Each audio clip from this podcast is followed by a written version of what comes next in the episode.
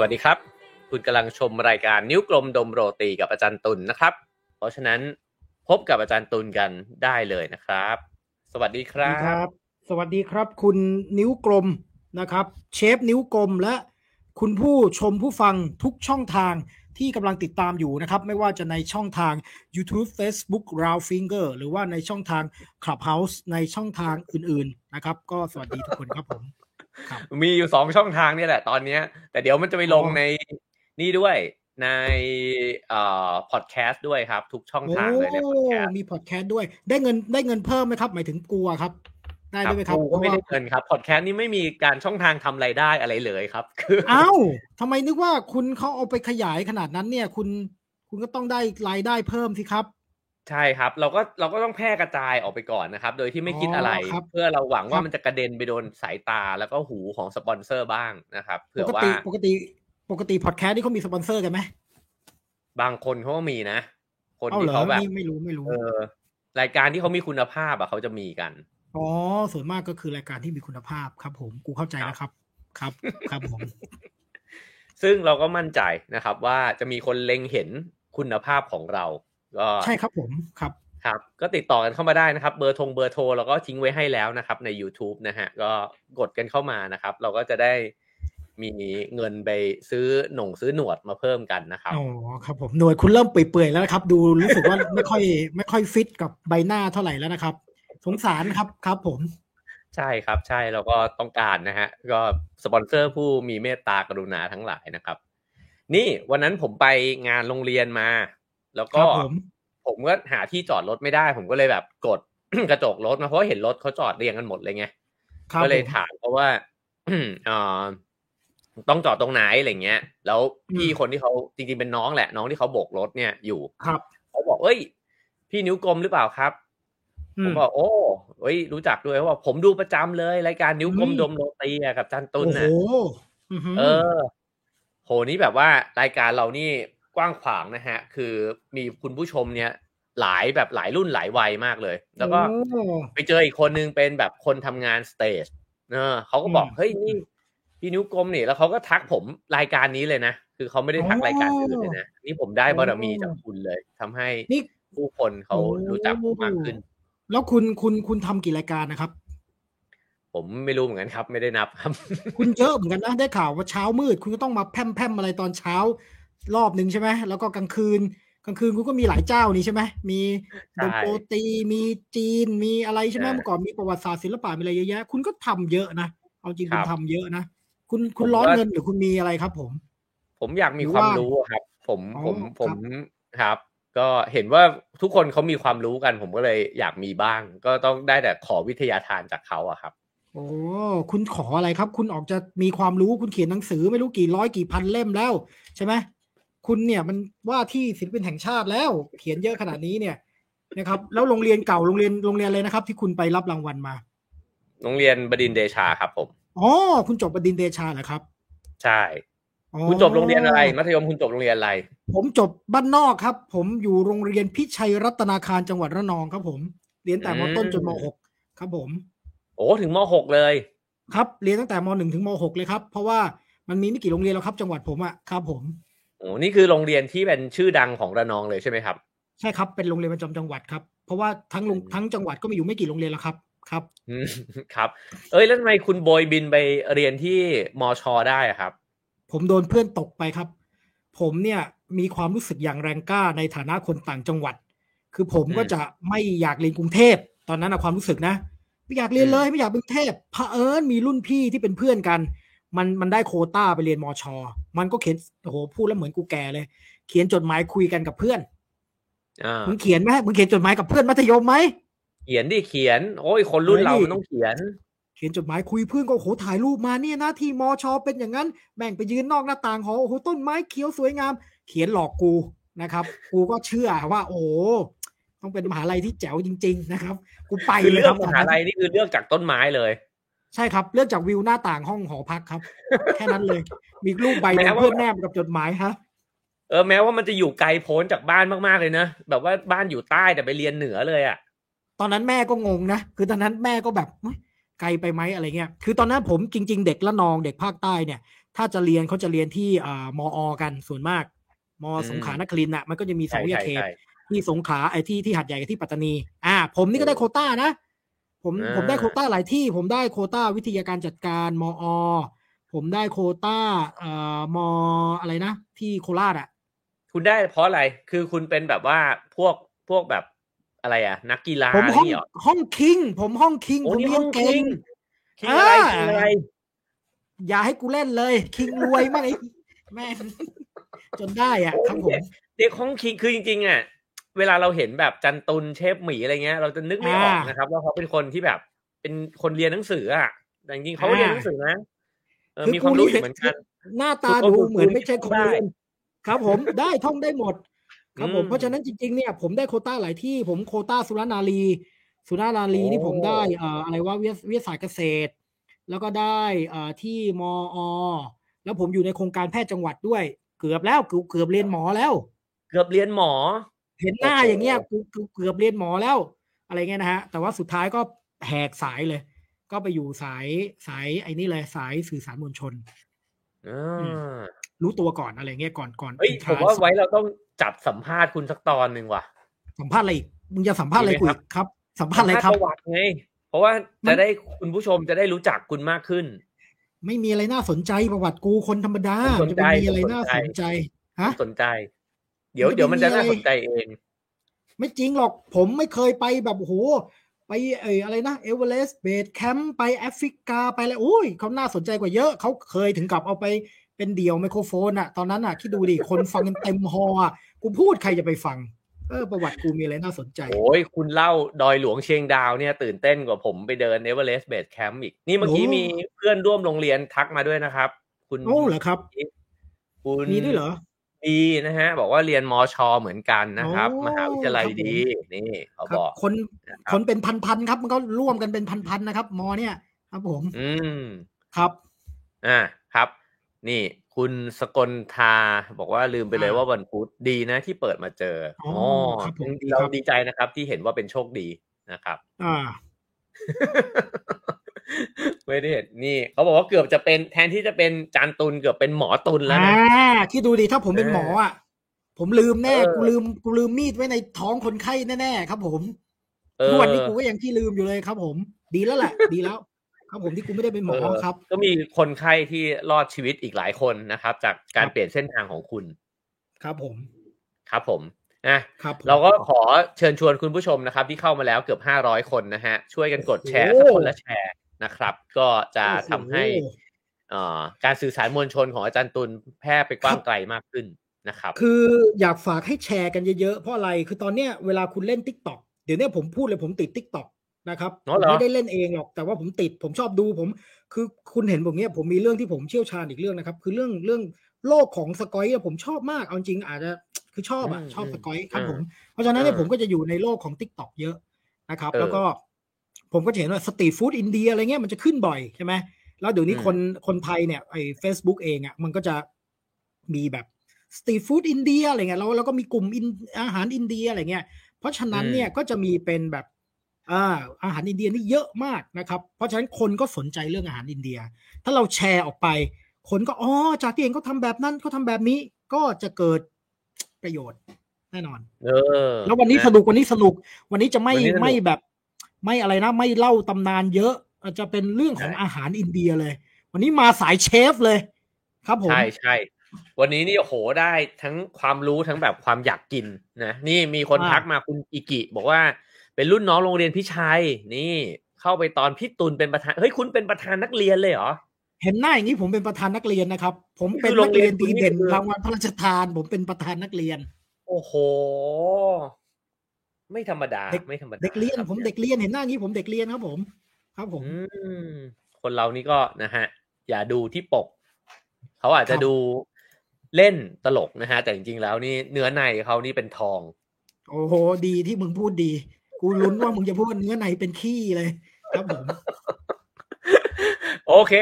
มางั้นเราเกรินกันสักนิดนึงก่อนที่จะเข้าครับสไลด์นะครับ ว่าครับผมครับอะวันนี้เรื่องอาหารอินเดียมันแตกต่างไปจากเดิม ยังไงบ้างแล้วครั้งครั้งแรกเนี่ยอ่ามัมันจะไปทางแบบประวัติศาสตตำนาร์นและนะการเมืองอ่านิดประนึวังติศาสตร์เนอะและตำนานด้วย มีตำนานอ่าด้วยตำใช่ไหมนานคัมภีร์อ่าอ่าครับคัมภีร์ประวัติศาสตร์การเมืองนะครับ แล้วคราวที่แล้วเนี่ยเราก็เริ่มโยงมาเรื่องของเอ่อประวัติศาสตร์ร่วมสมัยแล้วเนาะใช่ไหมเช่นพูดเรื่องของอืมการที่ทำไมคนอินเดียเขาถึงกินมังสวิรัตใช่ไหมอืมเพราะว่ามันมีอิทธิพลของพุทธศาสนา มีศาสนาชัยนะ มีเอ่อมหาตมะคันธีนะครับ ซึ่งโปรโมทนะครับความเป็นมังสวิรัตในอินเดีย มันเราจะบอกว่าอืมคนอินเดียกินแกงถั่วเยอะกินอะไรเยอะเนี่ยนะเพราะว่ามันเป็นอืมทั้งเรื่องความเชื่อบวกเรื่องของเศรษฐกิจด้วย อืมอ่าอ่าเพราะว่าอ่ามันเป็นความความเปลี่ยนแปลงในเรื่องของอะไรหลักการที่จะทำให้ประเทศเนี่ยมันมันมันมีโปรตีนอะเอออ่าแต่ว่าไม่เป็นไรไม่ต้องละเอียดก็เราพูดไปแล้วนะครับ ก็อืมไปตามดูกันได้ในตอนที่แล้วอ่า EP สิบสามอ่าแล้วก็คราวที่แล้วเราจบกันตรงนี้ครับ ก็คือตำนาครันบผมของห อมแดงกับกระเทียมใช่ไหมครับ กับพระราหูใช่ครับผมอ่าสนุกมากเลยสนุกมากอันนี้ ครับผมครับก็เป็นเหตุผลว่าทำไมเขาถึงอ่าในคัมภีร์เกี่ยวกับยาเนาะถึงบอกให้เรากินกระเทียมแล้วก็จะอายุยืนนะครับ แต่ว่าหอมแดงก็มักจะทำให้ป่วย แต่กระนั้นในความเป็นจริงเนี่ยคนอินเดียก็กินทั้งสองอย่างเยอะครับ กินเยอะอืมมากเดี๋ยวในอาหาร คุณอยู่ตรงนี้ก่อนผมจะเทสกับคุณผู้ฟังนิดนึงว่าครับจำได้ไหมว่ากระเทียมเนี่ยเป็นอะไรของอืมพระราหูใช่ไหม แล้วก็หอมแดงเป็นอะไร ตอบครักันบเข้ามานะครับ ก็ถ้าใครตอบถูก ก็ตอบถูกไม่ครับครับผมก็ตอบถูกก็ไม่มีอะไร ตอบครับผิดก็ไม่มีอะไรครับผมครับดีมากครับ ไม่มีรางวัลไม่มีอะไรจูงใจทั้งสิ้น ตอบถูกก็คือตอบถูก ตอบผิดก็คือครับตอบผิดตอบผิดครับผมครับผมแค่นั้นเองครับผรายมการเราก็เป็นการฝึกจิตฝึกใจกันนะครับ ให้ครับอย่าคาดหวังทำอะไรก็ไม่ต้องคาดหวังผลลัพธ์ครับใช่ไหมครับ ครับผมครัเพีบยงตอบมาเราก็ดีใจแล้ว นะครับครับผมอะคราวนี้นี่มีคุณบิลเลียนตอบมาบอกว่าเป็นเลือดนะฮะอ่าน้ำอมฤตกับเลือดอ่าอ่าถูกไหมถูกไหมอ่าเนี่ยนี่เขาตอบกันเยอะนะเนี่ย มึงไปแกล้งเขาเนี่ยเดี๋ยวคนนั้นคนนี้เขาก็ตอบกันเนี่ย ก็ถูกไม่ครัได้บแกล้งถูกต้องครับนี่เราก็อยากได้คำตอบจริงอ่า หอมแดงก็เป็นเลือดของอสูรนะครับๆราหูอืมส่วน กระเทียมเนี่ยก็เป็นน้ำอมฤตนะครับนั่นครับมีคนตอบหอมกระเทียมเป็นพืชเอ้าถูกนี่ก็ถูก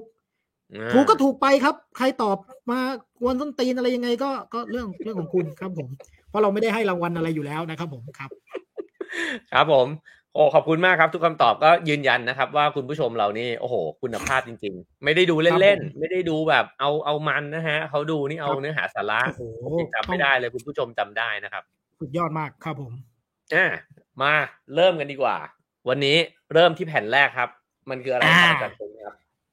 เวลาเรานึกถึงอาหารอินเดีย เรานึกถึงอะไรบ้างครับ คุณคุณนิ้วกลมก่อนเนี่ยคุณคุณนิ้วกลมเนี่ย รู้รู้จักอาหารอินเดียอะไรบ้างครับ ผมโอ้ผมรู้น้อยมากเลยอะผมว่าเราชอบแซวกันว่าเวลาไปสั่งอาหารอินเดียมันนานครับก็จะนึกถึงนาน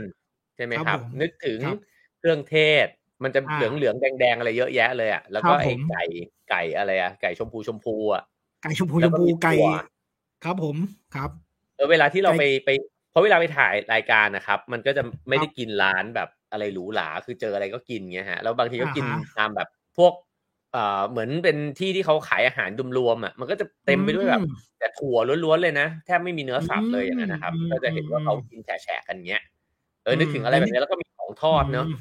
อืมอะไม่พูดเยอะแล้วเดี๋ยวมัน spoil slide ครับไม่ใช่เดี๋ยวเห็นคุณคุณไปอินเดียบ่อยนี่ใช่ไหมคุณก็ไปอินเดียไปถ่ายทำรายการไปนู่นนี่บ่อย ก็บ่อยอแล้วยู่คุณคไปรับนู่นคุณกินอะไรครับ คุณกิน KFC อะครับ หรือคุณกินอะไรอะครับ ผมผมกินไอไก่ชมพูอะเขาเรียกอะไรอะอ๋อทิกทิกอะไรอ๋อทิก้า ใช่ไหมอ่าชิคเก้นติอะไรก้านั่นนะครับโอ้อ่าใช่ใช่ใช่กินกินแทบจะเป็นอย่างเดียวเลยครับ แล้วก็เอาเอาอืมแป้งนานเนี่ยฉีกฉีกฉีกฉีกแล้วก็กินนะครับโอ้ครับผมนี่คุณเยี่ยมยอดเนี่ยคุณก็ยังรู้จักอาหารอินเดียนะเนี่ยนะครับผม จริงๆเมื่อกี้สไลด์อะเมื่อกี้ที่คุณเอาขึ้นมา เพื่อจะบอกว่าอินเดียเนี่ยมันไม่ได้มีอาหารแบบเดียวอืมที่เรารู้จักเนี่ยคุณรู้จักชิคเก้นติก้ารู้จักนานนะอาหารยอดนิยมใช่ไหมแต่จริง ๆ แล้วในแต่ละภูมิภาคของอินเดียเนี่ย มันเต็มไปด้วยอาหารสารพัดเลยนะครับ คุณดูในแผนที่เห็นไหมเนี่ยวันนี้ไอ้สตรีทฟู้ดนะก็มีนั่นมีนี่มีโอ้สารพัดเลยนะครับ ซึ่งแต่ละภูมิภาคก็มีอาหารพวกนี้ต่างกัน อินเดียก็มีทางเหนือ อินเดียก็มีทางใต้มีตะวันออกมีตะวันตก แล้วคุณดูอาหารถาดที่เรียกทาลี่รูปถัดไปเห็นไหมครับเนี่ยโอ้โหมันอืมมื้อเดียวนะเนี่ย นี่คุณกินมื้อเดียวนะเนี่ย นี่กินกี่คนน่ะ คนเดียว เฮ้ย จริงดิเออสองคนสามคนก็ได้ แต่ว่าอันนี้มันเป็นแบบ เดี๋ยวนี้ก็จะมีร้านอาหารที่เขาแบบอยากโชว์ความแบบหรูหรา ความแบบบิ๊กไซอื้ส์อหือออะไรเงี้ยอ่าเขาก็จะเอ้าวันนี้อาหารถาดจานพิเศษนะครับเขาก็จัดโอ้ให้โหคุณอย่างเอ้ยนี้เลยแต่ผมเห็นรูปที่คุณเอามาเมื่อกี้นี่ผมว่าต้องถามนิดนึงว่าไอแนวความคิดแบบ การกินทิ้งกินขว้างนี่อินเดียเขาคิดเห็นยังไงบ้างอะโอ้อินเดียนี่ถือมากนะจริงแล้วเรื่องนี้อะห้ามเหลือ และยิ่งถ้าคุณไปงานเลี้ยง อันนี้อาจจะต่างกับคนจีนนะคือคนอืมจีนเนี่ยอืมต้องสั่งจนกว่าจะเหลือ แล้วก็จะรู้สึกว่าเราอะเลี้ยงแขกแบบถึงใจใช่ไหมให้เกียรติเขานะครับ อินเดียเนี่ยแขกจะต้องรู้ว่าจะต้องกินไม่ให้เหลือ เพราะว่าวิธีกินแบบอินเดียมันไม่เหมือนจีน จีนเนี่ยโต๊ะจีนมาพึบคุณก็นั่งกินไปใช่ไหมเอออมอะไรยังไงมันก็มาตรงกลางมาตรงกลางมาตรงกลาง อินเดียเนี่ยเขาเติมให้คุณไงเขาเจาะจงที่คุณไงโอ้เวลาคุณไปงานเลี้ยงคุณก็นั่งที่โต๊ะอย่างเดียวครับ มันไม่ได้นั่งกินรวมกันแบบโต๊ะจีนกลมๆ คุณก็นั่งโต๊ะเรียงๆยาวๆใช่ไหมพอหมดเขาก็จะมาเสิร์ฟ มึงก็ต้องบอกเขาแหละว่ามึงจะเอาอีกหรือมึงจะพอแล้วโอ้เพราะฉะนั้นคือคือโดยลิ้นทั่วอ่าไปคุณไม่ควรจะกินเหลือ ใช่ คือเลี้ยงจนอิ่มนะอืมอิ่มแบบอิ่มกูลุกไม่ไหวแล้วอะครับ อย่างนั้นเลยครับ แต่ว่าอืมห้ามเหลือในจานอืมอืมอ่าอืมส่วนมากเขาจะประมาณนั้นเขาจะไม่ให้กินเหลือในจานเพราะว่ามันเป็นอาหารที่เราเรียกแล้วไงว่าเราจะกินอีกเท่าไหร่ไงเพราะว่าเจ้าภาพก็จะเติมให้เราเรื่อยๆนะครับ ซึ่งอันนี้ก็จะแตกต่างกับเอ่อจีนกับเนอะจีนหน่อยอ่าเพอันราะนี้เพเป็ราะนวิจริธีงเนี่ยถ้าเกิดว่าเราเดินผ่านร้านอาหารแล้วโดยเฉพาะพวกร้านที่เขามากินกันเป็นแบบเพื่อนๆโต๊ะใหญ่ๆอะโอ้โหจะเสียดายอาหารมากเลยอะเพราะมันเหลือแบบที่กันตุนบอกจริงๆคือ ถ้าเลี้ยงคนอื่นอะ ต้องสั่งมาให้เหลือ อ่าใช่ไม่งั้นทะเลคนอื่นต้องเสียเขาจะรู้สึกว่าแบบเหลือ อืมเนี่ยจะรู้สึกว่าแบบไม่ไม่คุณเจ้าภาพคุณไม่ใจกว้างพออะไรอย่างเงี้ยอ่าแต่อินเดียเนี่ยอ่าก็คือเขาเตรียมไว้ คือเขาเตรียมอาหารเหมือนกัน แต่ว่าเขาก็จะเสิร์ฟไปเรื่อยๆ จนกว่าคุณจะบอกว่าพออืมคือเขาเราไม่ต้องเรียกด้วยนะ เรากินกินพอจานเราเริ่มพองปุ๊บ มาแล้วคนเสิร์ฟแม่งวิ่งมาเลย แล้วก็ตักเลย ถ้าเราบอกเออเออพ่อ พ่อก็คือโอเค นะครับจบเออเวลาเราไปแต่ถ้าเราเราพูดไทยได้เลยใช่ไหมพ่อใช่ครับ ไม่ไม่พี่ก็พี่ก็ส่งสัญญาณก็ได้ครับ พี่ไม่ต้องพูดก็ได้ พี่ยกมืออย่างนี้เขาก็รู้แล้วว่าพอครับผมครับ ครับผมอะเพราะฉะนั้นอะสไลด์แรกคืออาจารย์ตุลจะบอกว่า เฮ้ยมันไม่ได้มีแค่อย่างเดียว มันมีหลากหลายใช่มากๆแล้วก็ต่างกันไปอินเดียนี่ตามมันภูหลากมิภาคด้วย ใช่คุณนึกถึงอาหารไทยก็ได้ใช่ไหมเวลาเราบอกอาหารไทยมันมีทั้งอาหารเหนืออาหารใต้อาหารอีสานอาหารภาคกลางเยอะแยะอินเดียก็เช่นเดียวกันครับ อินเดียก็มีอาหารมากมายหลายหลากเช่นเดียวกัน อืมครับผมอ่าอ่าทีนี้เนี่ยอะเอาให้ดูนะยกตัวอย่าง แม้แต่ว่าเราจะนึกว่าเออคนอินเดียเนี่ย ส่วนมากกินมีแต่อะไรนะแกงน้ำแกงถั่วกับข้าวนะ แต่ว่าจริง ๆ ถ้าเป็นอะไรที่มันกินกันเป็นทางการ หรือเรากินดีๆหน่อยมื้อดีๆหน่อยเนี่ยนะครับเขาก็จะมีอาหารที่เขาเรียกว่าอาหารถาดเขาเรียกว่าทาลี่อ่าอืมรูปรูปรูปแรกเห็นไหมทีนี้ไอ้รูปทาลี่ที่ผมมาให้ดูเนี่ยก็ให้ดูเลยว่าเออมันจะมีองค์ประกอบอะไรบ้าง เวลาเรากินทาลี่เวลาเราไปร้านอาหารอินเดียก็เหมือนกันครับเขาก็จะเสิร์ฟกับข้าวหลายๆอย่างมาในทาลี่ ซึ่งก็จะมีแป้งหนึ่งชนิดเป็นอย่างน้อยอ่าครับไอ้โรตีของคุณนั่นแหละครับ แต่ว่าแล้วแต่ว่าจะเป็นโรตีแบบไหน ในรูปนี่คืออันไหนครับ จาปาตีครับรูปที่เป็นแผ่นๆสามเหลี่ยมตัดๆเห็นไหมมุมล่างมุมล่างอ๋ออะโอเคเห็นไหมครับโอเคอ่าอ่าอันนั้นก็คือเป็นจาปาตีจาปาตีนี่เป็นโรตีแบบแป้งไม่ขัดขาวนะอืมแล้วก็มีปลาปัดก็คือคล้ายๆข้าวเกรียบเค็มๆแต่หลังจากนั้นคุณเห็นว่าไอ้เล็กๆน้อยๆทั้งหลายเนี่ยมันจะเป็นเครื่องปรุงรสใช่ไหมมันจะมีผักดองมีสลัดมีชัตนี่ชัตนี่ก็คือเหมือนกับ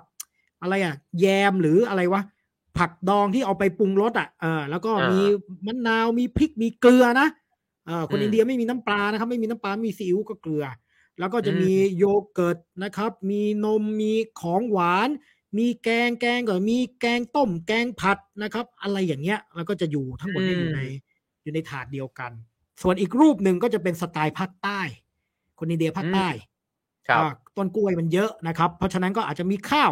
มีปลาปัดแหน่เห็นไหมแต่ว่าแป้งเขาก็จะเป็นแป้งอันนั้นนะมุมนั้นเห็นไหมเป็นจาปาตี้หรืออาจจะเป็นวาด้าคล้ายๆโดนัทอะ นะครับ แล้วก็อ๋อออาจจะมีปลาทอดเห็นไหมเขากินปลาไงทางใต้ปลามันติดทะเลอะปลามันเยอะนะครับ แล้วก็มีราซัมมีอันนู่นนี่นั่นต่างๆเขาก็จะวางเรียงกันมาในถาดและในใบตองเนี่ยอันนี้ก็คือเวลาไปกินเป็นทางเป็นการเป็นงานนะเขาก็จะเสิร์ฟกันแบบนี้ครับผมสวยดีนะครับ ไอ้ที่เห็นไอ้ฝั่งใบตองที่เห็นข้างบนคืออะไรครับ น้ำจิ้มอะเหรพวอกพวกแกงครับพวกแกงกับชัตนี่ แกงก็จะมีโอ้แกงน้ำน้ำเขาเรียกราซัม มันเป็นแกงทางใต้นะ แล้วก็อาจจะมีโยเกิร์ตนะครับ มีชัตนี่ก็คือพวกผักดองนะครับปรุงรสในอาหารเพิ่มเติม เนี่ยเอาเอาแบบรูปที่จันตุนเอามาให้ดูเนี่ย เวลาอืมผมเห็นเนี่ย ผมแม่งคิดในใจอย่างเดียวเลยกูว่ากิกินอะไรเป็นบ้างวะมึงต้องเอามึงต้องเอาใส่ปากแค่นั้นเองครับผม คือหน้าตามันแบบ มันไม่คุ้นเคยเลยไงแล้วมันดูแล้วมันก็แบบอ่าเออทำไมมันไม่เห็นรวมกันเป็นเนื้อเดียว มันไม่ทำอะไรกันมาเลยเหรออะไรอย่างเงี้ย อ่า ถ้าเขาปกตินึกว่าเออถ้าข้าวแกงไทยเป็นไง แม่งต้องราดมาบนข้าวเลย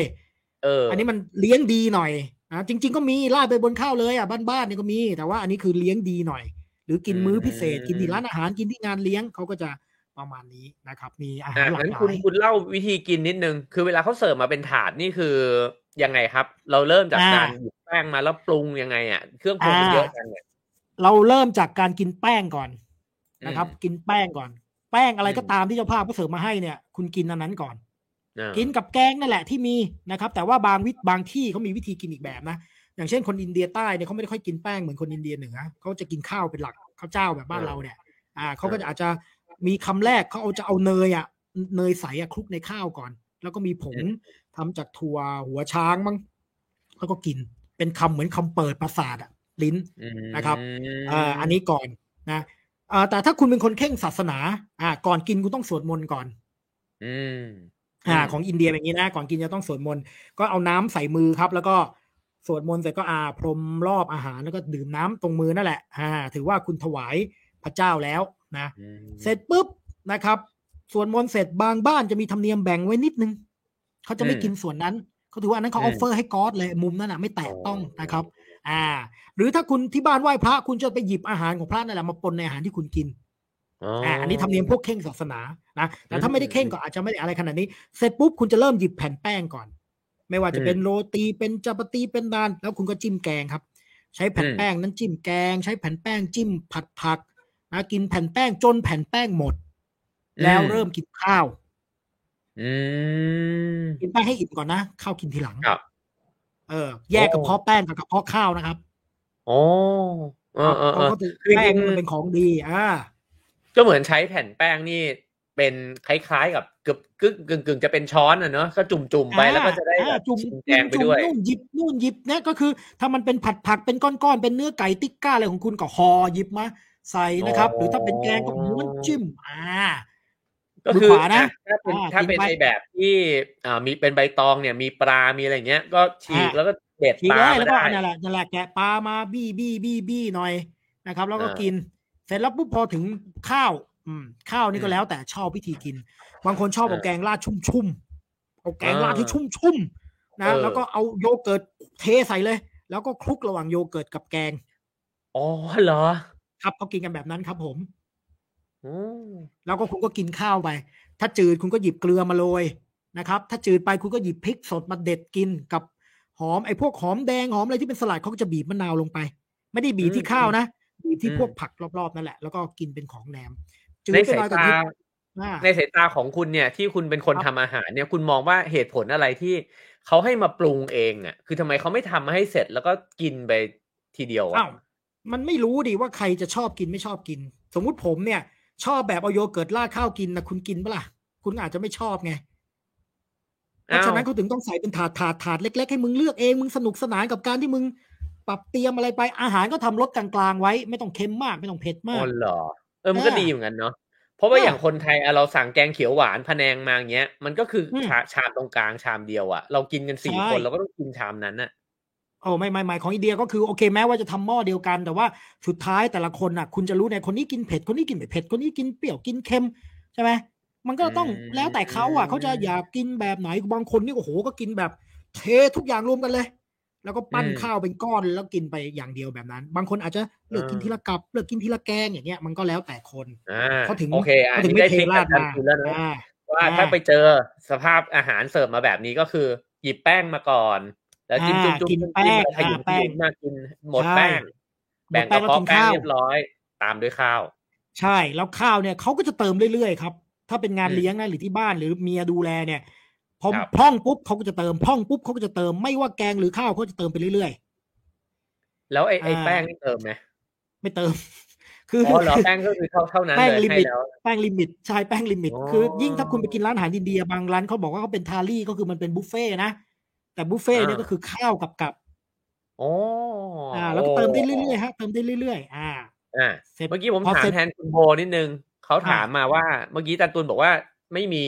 ซีอิ๊วกับน้ำปลาอะไรเงี้ยครับทำไมอะก็เขาไม่ได้มีนวัตกรรมนี้ครับเขาไม่มีเทคโนโลยีการหมักซีอิ๊วน้ำปลาอืมซีอิ๊วน้ำปลานี่มันเป็นเทคโนโลยีของจีน แต่ว่าอินเดียเนี่ยใช้เกลือปรุงรสอาหาร แล้วถ้าอยากจะเพิ่มรสชาติก็กินพวกชัตนี่ กินพวกไอ้ของดองโอ้ มะนาวดองพริกดองอะไรพวกเนี้ยซึ่งจะช่วยมีอ่าเผ็ดมีเปรี้ยว แล้วก็เค็มๆไอ้ข้าวเกรียบปลาปัดเนี่ยมันจะเค็มๆเหมือนคุณกินปลาเค็มอะมันก็จะช่วยเพิ่มรสชาติกรอบๆเค็มๆในอาหารได้ด้วย ครับครับอะนี่ในก็คือในรูปวิธีด้านกินซ้ายครับที่คุณเอามาเนี่ย มันมีครับของหวานด้วยใช่ไหม sweet อ่าต้องเสิร์ฟของหวานครับ กินให้ครบสูตรเนี่ยต้องตามด้วยของหวานนะฮะก็คือต้องกินของคาวจบหมดก่อนใช่ไหมอ่าใช่แล้วก็ต่อด้วยของหวานอืม ของหวานนี่ก็แล้วแต่นะ จะกินจามุนจะกินไอไอศครีมอะไรต่างๆพอกินของหวานเสร็จยังไม่จบนะครับ ในคอร์สของอาหารอินเดียเอ่าคุณก็กินหมากอ่าอันนี้จำได้ เวลาไปอินเดียมันจะมีอ่าเสิร์ฟอันเนี้ยมาอ่าเดี๋ยวหซึ่งมากเดี๋ยวหวานมีเดี๋ยวมีใช่ไหมมีมีแล้วก็อาจจะเสิร์ฟพวกอาไอพวกเมล็ดพืชที่ทำให้ปากหอม อ่า ก็เป็นอันเสร็จสิ้นมื้ออาหารมื้อนั้น ล้างมืออือมเรียบร้อยนะครับ เจ้าภาพมาอาจจะบางบ้านหรูหน่อยรับธรรมเนียมอังกฤษมาก็เสิร์ฟชากาแฟต่อโน้อ่า แต่ต้องมีหมากที่อินเดียต้องมีหมากนะครับ ซึ่งผมเวลาที่คุณไปอินเดีย คุณใช้มือเปิบเลยปะเปิดมือดีครับผมอ๋อเหรอโหครับโปรแต่เมื่อกี้ดูจากท่าแล้วคุณน่าจะคล่องมาก อืมอะอันต่อไปอันต่อไป วันนี้มีเพียบมีเพียบ อะเหนือกับใต้เทีก่ยอบนอ้าว แบ่งแบบหยาบที่สุดเลยนะเนี่ย ก็คือเหนือกับใต้อืมอาหารอินเดียเนี่ย ซึ่งส่วนมากที่เรารู้จักกันจะเป็นอาหารเหนือนะครับเราเราอืมมักไม่ค่อยรู้จักอาหารใต้เท่าไหร่นะ แต่ว่าจริง ๆ มันก็มีอาหารเบงกอลอาหารตะวันออกตะวันอาหารตะวันตกอีกไม่เหมือนกัน แต่ว่าเอาเป็นง่าย ๆ ว่ามีเหนือกับใต้เป็นหลักนะครับร้านอาหารอินเดียเองเนี่ยส่วนมากก็แบ่งกัน อันนี้ร้านอาหารเหนืออันนี้ร้านอาหารใต้นะครับ ซึ่งเอ่อในเมืองไทยเนี่ยเข้ามาจากปัญจาบกันเยอะ มาจากเอ่อรัฐอุตรประเทศยูพีกันเยอะก็จะเป็นลักษณะอาหารแบบนั้น ส่วนทางใต้ของเราก็จะมีบ้างนะก็เราจะเห็นนะฮะหน้าตาก็อาจจะต่างกันนิดนึง ในสองอาหารสองถาดนี้ก็ต่งกัเยอะเหมือกัเนอะอืมอะอย่างแรกคุณดูอาหารเหนือเนี่ยโอเค ก็จะมีแกงต่างๆ ใช่ไหมแล้วก็มีข้าวมีโรตีนะครับ ส่วนอาหารใต้อาหารที่ค่อนข้างโด่งดังเกี่ยวกับแป้งของเขาเนี่ยเขาไม่ได้ใช้แป้งสาลีนะอืมแป้งข้าวเจ้า นะเพครับราะอะไรก็อคอกรับมาเพราะทำปลูกปลูกข้าวเจ้ากันเยอะครับใช่ใช่เพราะว่าภูมิอากาศมันคล้าย ๆ เรานะอืมถ้าทางเหนือนี่บริโภคแป้งสาลีเยอะกว่า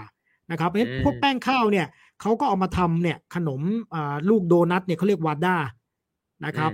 รสชาติมันจะเป็นเหมือนกรอบๆข้างนอกแล้วมีเครื่องเทศ แล้วก็เป็นเป็นโดนัทที่มีแป้งหมักเปรี้ยวๆอะเอาไม่เป็นอาหารคาวนะครับ แล้วก็ไอตัวม้วนๆเนี่ยดังมากเลยนะ ก็คือโดซาคนไทยก็จะรู้จักในชื่อโดซา นะก็เหมือนกับอืมเหมือนกับขนมเบื้องอ่าใช่ใช่เออ เป็นพ่อแม่ของขนมเบื้องเอาว่างั้นแหละครับ ผม เออเหมือนขนมเบื้องเหมือนขนมโตเกียว อ่า แล้วคุณมองไปมุมนู้นเห็นไหมมีแป้งขาวๆกลมนะซาลาเปาอ่ามันโถๆอ่ามันโถอิตลีมันโถอิตลีเนี่ยก็คือแป้งหมักที่เอาไปนึ่งนะครับ แล้วอ่าจุ่มแกงกินมันจะออกเปรี้ยวๆฟูๆเหมือนขนมถ้วยฟู อันนี้เขานิยมกินเป็นอาหารเช้า อิตลีเนี่ยของคนใต้นะไอ้พวกเนี้ยทางเหนือไม่มี นะครับอันนี้เป็นวัฒนธรรมทางใต้ครับผมอ๋อโอเค ก็คือไอ้อ่าพวกแผ่นแป้งกับไอ้ลูกลูกกลมๆโลนัทอะไรทั้งหลายนี่เนาะที่เป็นทางใต้แต่ใช่แต่อันนี้ตัววัฒนธรส่รวมนทางพวกใต้พวกแกงพวกอะไรทั้งหลายนี่ก็อาจจะคล้ายกัน คล้ายกันหรืออาจจะแตกต่างกันโดยวัตถุดิบ เพราะว่าทางใต้ปลาเยอะ แกงกินแกงปลากันเยอะนะครับ หรือว่าแกงมะรุมอย่างเงี้ย ทางเหนือไม่มีแกงมะรุม ทางใต้มีกินมะรุมกันแกงส้มครับผมครับอืมโอ้โห เนี่ย เวลาดูในถาดอย่างเงี้ย คือแบบถามตัวเองจริงๆเลยอะกูจิ้มมันไหนได้บ้างวะมึงอยากมึงอยากจิ้มอะไรก็จิ้มไงเจออาหารอินเดียเข้ามาอย่างเงี้ยแบบกินอะไรดีวะคือคือที่จะบอกเนี่ยนะว่าเหนือกับใต้เนี่ยมันแบ่งกันอย่างนั้นก็จริงอันนี้แบ่งแบบหยาบๆนะแล้วในใต้ในเหนือยังแบ่งกันอีกนะแบ่งย่อยอีก อืมอ่า เช่นทางอืมใต้มีแป้งกี่ชนิด ทางเหนือมีอาหารแป้งกี่ชนิดเนี่ยโอ้โหก็ ก็มากมายหลายหลากอีกนะครับ รับวัฒนธรรมของชาติอื่นๆ เข้ามาผสมผสานด้วยนะ อินเดีย อือืมมอืมอืมอืมครับผมใช่นี่อะแต่แม้ว่าเมื่อกี้ที่เราดูกันโอ้โหจะหลากหลายมากมายแค่ไหนครับ แต่ถ้าคุณอยู่ในบ้านนะครับ อาหารหลักก็คือสองอย่างนี้แหละครับ อืมเออเราเออออกไปข้าข้างงนอกข้างขวาเหมือนจะเห็นบ่อยนะอ่า คือคืออินเดียเนี่ยเรานึกว่าโอ้โหเขากิน chicken butter กันทุกวันเลยหรือเปล่าเขากินอืม tikka masala กันไม่ใช่ครับ คนอยู่ที่บ้านเนี่ย หลักๆเลยสองอย่างเท่านั้นเองนะครับ ก็คือดาลดาลก็คือแกงถั่ว ซุปถั่วเนี่ยเห็นอยู่ข้างๆเนี่ยนะครับ กับสับยีสับยีก็คือผัดผักอ่าแล้วแล้วแต่เลยว่าจะเอาผัดอะไรมาผัดเรามาผัดนะหลัก ๆ ก็มีดอกกระหลำมันฝรั่งเนี่ยที่เรียกอาลูโกบี กระเจี๊ยบนะครับอ่ามะละขี้นกอะไรเงี้ยคือคือผักพื้นบ้านอะนั่นแหละอันเนี้ยเขาก็จะมาทำสับยีกันคือมะคือเขืผัดเขือยาวเงี้ย เออผัดผักอินเดียก็จะหน้าตาแบบเนี้ยก็คือว่ามีเครื่องเทศอะไรอยู่ในนั้นใช่ไหมใช่ผงกะหรี่มันอะจะไรไม่แบบใช่นี้ใช่ปะเออมันก็จะผัดใส่ผงอ่าเครื่องเทศ ผัดใส่ไออะไรนะพริกป่นห่อขิงกระเทียมอะไรเงี้ยแล้วก็จะหน้าตาแบบนี้แหละครับ มันจะไม่ใช่ผัดผักแบบที่เรากินของจีนอะ เอเอออแล้วก็ปรุใช่งรสด้วยใช่เกลือ อันนี้คือผัดผักแบบอินเดียเรียกรวมๆว่าสับยีครับนะผมแล้วก็ซึ่งแล้วก็อะตัวอ่าตัวแกงเชิญเชิญอืมครับผม เอ่ครับออาจารย์ตูนเอามาให้ดูสองอันแปลว่าอะไรอะ แปลว่า หมายถึงว่าแปลเขาว่ากินโดยคู่กันเนี่ยเหรอใช่โดยมากในบ้านก็กินทำกับข้าวอยู่สองอย่างนี่แหละครับเขาไม่ได้ทำอะไรกันซับซ้อนยกเว้นเขามีเออวันนี้ได้วัตถุดิบพิเศษมาวันนี้มีงานเลี้ยงเขาถึงจะมีอาหารแบบที่เราเห็นในร้านอาหารน่ะ แต่ถ้าเป็นคนอินเดียบ้านๆเนี่ยนะครับเขาอยู่บ้านเขากินกันแค่นี้แหละครับ อืมอืม ไม่ได้กินอะไรเยอะแยะวุ่นวายเหมือนที่คนไทยรู้สึกว่าโอ้โหอาหารอินเดียมันวิวิสมาลาเงี้ยอืมซึ่งในอาหารสองอย่างเนี้ย มันกินอืมกับนานกับข้าวอย่างเงี้ยเหรอ นานเนี่ยก็ไม่ใช่อาหารที่เขากินกันประจำวันนะครับ มันเป็นโอ้แป้งที่ เออก็ถามว่าเอ๊ะแล้วแป้งประจำวันเนี่ย ถ้าภาคเหนือเขาก็นิยมกินจาปาตีจาปาตีก็คือโรตีที่ทำจากแป้งไม่ขัดขาวแป้งโฮลวีดอะแล้วไม่ได้ทอดนะ เดี๋ยวจะมีรูปให้ดูนะ แต่ว่านี่คืออาหารจริง ๆ ในบ้านของคนอินเดียครับอื ไม่ใช่ก็เทียบได้กับไม่ได้มีอะไรประมาณเยอะแยะแบบอะไรอะ หมูกระเทียมพริกแกงไทยกะเพราเออไก่อันนี้อ่าเหมือนเราผัดผัดอย่างหนึง แกงอย่างหนึงอย่างเงี้ยอืมกินในบ้านเนี่ยอืประมาณเนี่ยข้าวอืมอะไรเงี้ยนะฮะก็กินแค่นี้อ่าแล้วก็เอ่อแต่แต่ว่าก็เปลี่ยนวัตถุดิบไปเรื่อยๆ เปลี่ยนอืมอะไรล่ะเปลี่ยนอาจจะมีแกงในแต่ละภูมิภาคซึ่งมีรสชาติการปรุงแตกต่างกัน คือมันหลากหลายนะ แต่ว่า ในบ้านเขาไม่ได้กินอะไรกันเยอะแยะแบบเรา อืมอืมอืมอ่าถ้าถ้าแต่ถ้าบอกว่าสองอย่างนี้เป็นหลักเนี่ย ก็แปลว่าเราก็ไม่เห็นเนื้อสัตว์เหมือนกันนะใช่ใช่ใช่เอ่อนานๆครับ แม้แต่คนกินเนื้อสัตว์ก็ไม่อาจจะไม่ได้กินทุกวันน่ะ คืออมเนื้อสัตว์อินเดียมันราคาค่อนข้างแพงนะครับ แล้วก็อืมอินเดียเนี่ยเอ่อถ้าเราไปเที่ยวนะ โดยเฉพาะในต่างจังหวัดนะครับ สมมุติคุณนิ้วกลมย้ายไปอยู่อินเดีย อ่า แล้ววันนี้อยากกินไก่ นะครับคุณอยากกินไก่ทอดกระเทียมอ่าอืมคุณต้องไปตลาดเดินไปตลาด ไม่ใช่มีซูเปอร์ทุกที่แล้วมีเนื้อไก่อยู่ในนั้น คุณต้องเข้าไปตลาด แล้วมันก็จะมีอืมโซนขายเนื้อสัตว์โดยเฉพาะนะครับ ซึ่งโดยมากก็จะเป็นคนมุสลิมนะอ่า แล้วก็มีไก่กับแพะนะครับแขวนแพะนี่อาจจะเชื่อดเวลาตัว ก็แขวนไว้คุณจะเอาเนื้อส่วนไหนก็บอกเขาแต่ไก่ไม่ใช่อย่างนั้นครับอืมไก่ไก่เชือดเนี่ย ไม่ค่อยมี ถ้าต่างอืมจังหวัดนะ คุณต้องอืมมันก็ร้องกระตากกระตากกระตากอยู่ในกรงใหญ่ๆอะครับผม เออเออคุณก็ไปบอกพี่เอาไก่ตัวงเอาบังก็ก็โอคเดี๋ยวนั้นเลยใช่ไหมก็เดี๋ยวนั้นเลยครับ พาไปหลังบ้านกระตากกระตากกระตากกระตากแล้วก็ถอนขนให้เรียบร้อยเอากลับไป ครับ ผมเหมือนเยาวราชเมื่อก่อนอะไปเยาวราชเมื่อก่อนก็เป็นเงี้ยเออ เออเออ มันเป็นอย่างนั้นครับ มันไม่ได้มีก็คือห้ถ้างคุณจะซื้อเนี่ย คุณต้องซื้อทั้งตัวเลยใช่ไหมครึ่งตัวก็ขายบางที่ แต่ว่าเขาก็จะมีเนี่ย คุณก็แล้วแต่โชคไงคุณไปจังหวะที่ไอ้คนก่อนหน้ามันซื้อไปครึ่งตัว คุณก็ได้ครึ่งตัวมา แต่ถ้าเกิดว่าโอ้ คุณไม่มีเลยตอนนั้นเขาก็เชื่อได้คุณเลยนะครับ ซึ่งก็ซึ่งก็เป็นไงครับ มันมันไม่ได้มีแบบห้องฟรีซอะไรอะต่างจังหวัดนะหมายถึงต่างจังหวัดนะครับ มันก็ประมาเอณอเออเออแต่อันนี้เห็นอันนี้เห็นใช่ใช่มันก็จะแต่เห็นไอ้รูปแพะ หมายถึงว่าตัวแพะแขวนไว้เนี่ยแขบ่วอยนใช่ไหมอ่าแล้วก็อ่าไก่ก็อยู่ในในกรงในเล้าแบบครัเนี้ยบใช่เลยครับผมครับโอ้เลือกกันสดๆเลยนะครับอืมครับผม เพราะฉะนั้นมันไม่ได้กินกันได้บ่อย อ่าไอเนี้ยที่คุณพูดถึงเนี่ยชิคเก้นติก้าอันแรกของคุณนะเอเห็นปะออันนี้แหละที่แบบทำให้ผมรอดตายที่อินเดียได้ อ่า แล้วอันที่สองเนี่ยนะไอ้แกงเลยนะบัตเตอร์เอ่อปานีร์ปานีร์คืออะไรปานีร์ก็คือคอตเทจชีสนะที่เขาจะทำกินแล้วคล้ายๆเต้าหู้คุณเคยกินใช่ไหมอ่า มันจะคล้ายๆเต้าหู้นะครับแล้วก็อืมแกงที่มีเนยเป็นส่วนประกอบโอ้โหมันมีครีมราดมา มีนานอืมที่โหโรยกระเทียมแล้วทาเนยหอมเนี่ย คุณเห็นไหมฮะไอ้พวกเนี้ยมันไม่ได้เป็นอาหารที่เขากินกันทุกวันโอ้อันนี้ดูดีมากนะอาหารในร้านเออมันอาหารในร้านอาหาร มันอาหารในโอกาสพิเศษในงานเลี้ยงใหญ่ ๆ มันไม่ใช่ว่าคนอืมในชีวิตประจำวันเขาจะกินเอ่อ butter chicken กันทุกวันมันแพงครับมันแพงอืมอืมไอไอ chicken tikka เนี่ยที่มันมีเขียวๆอยู่ข้างๆ นี่คืออะไรครับ ชัดนี่ แต่ว่าเป็นเอ่อคนไทยเนี่ยจะชอบอันนี้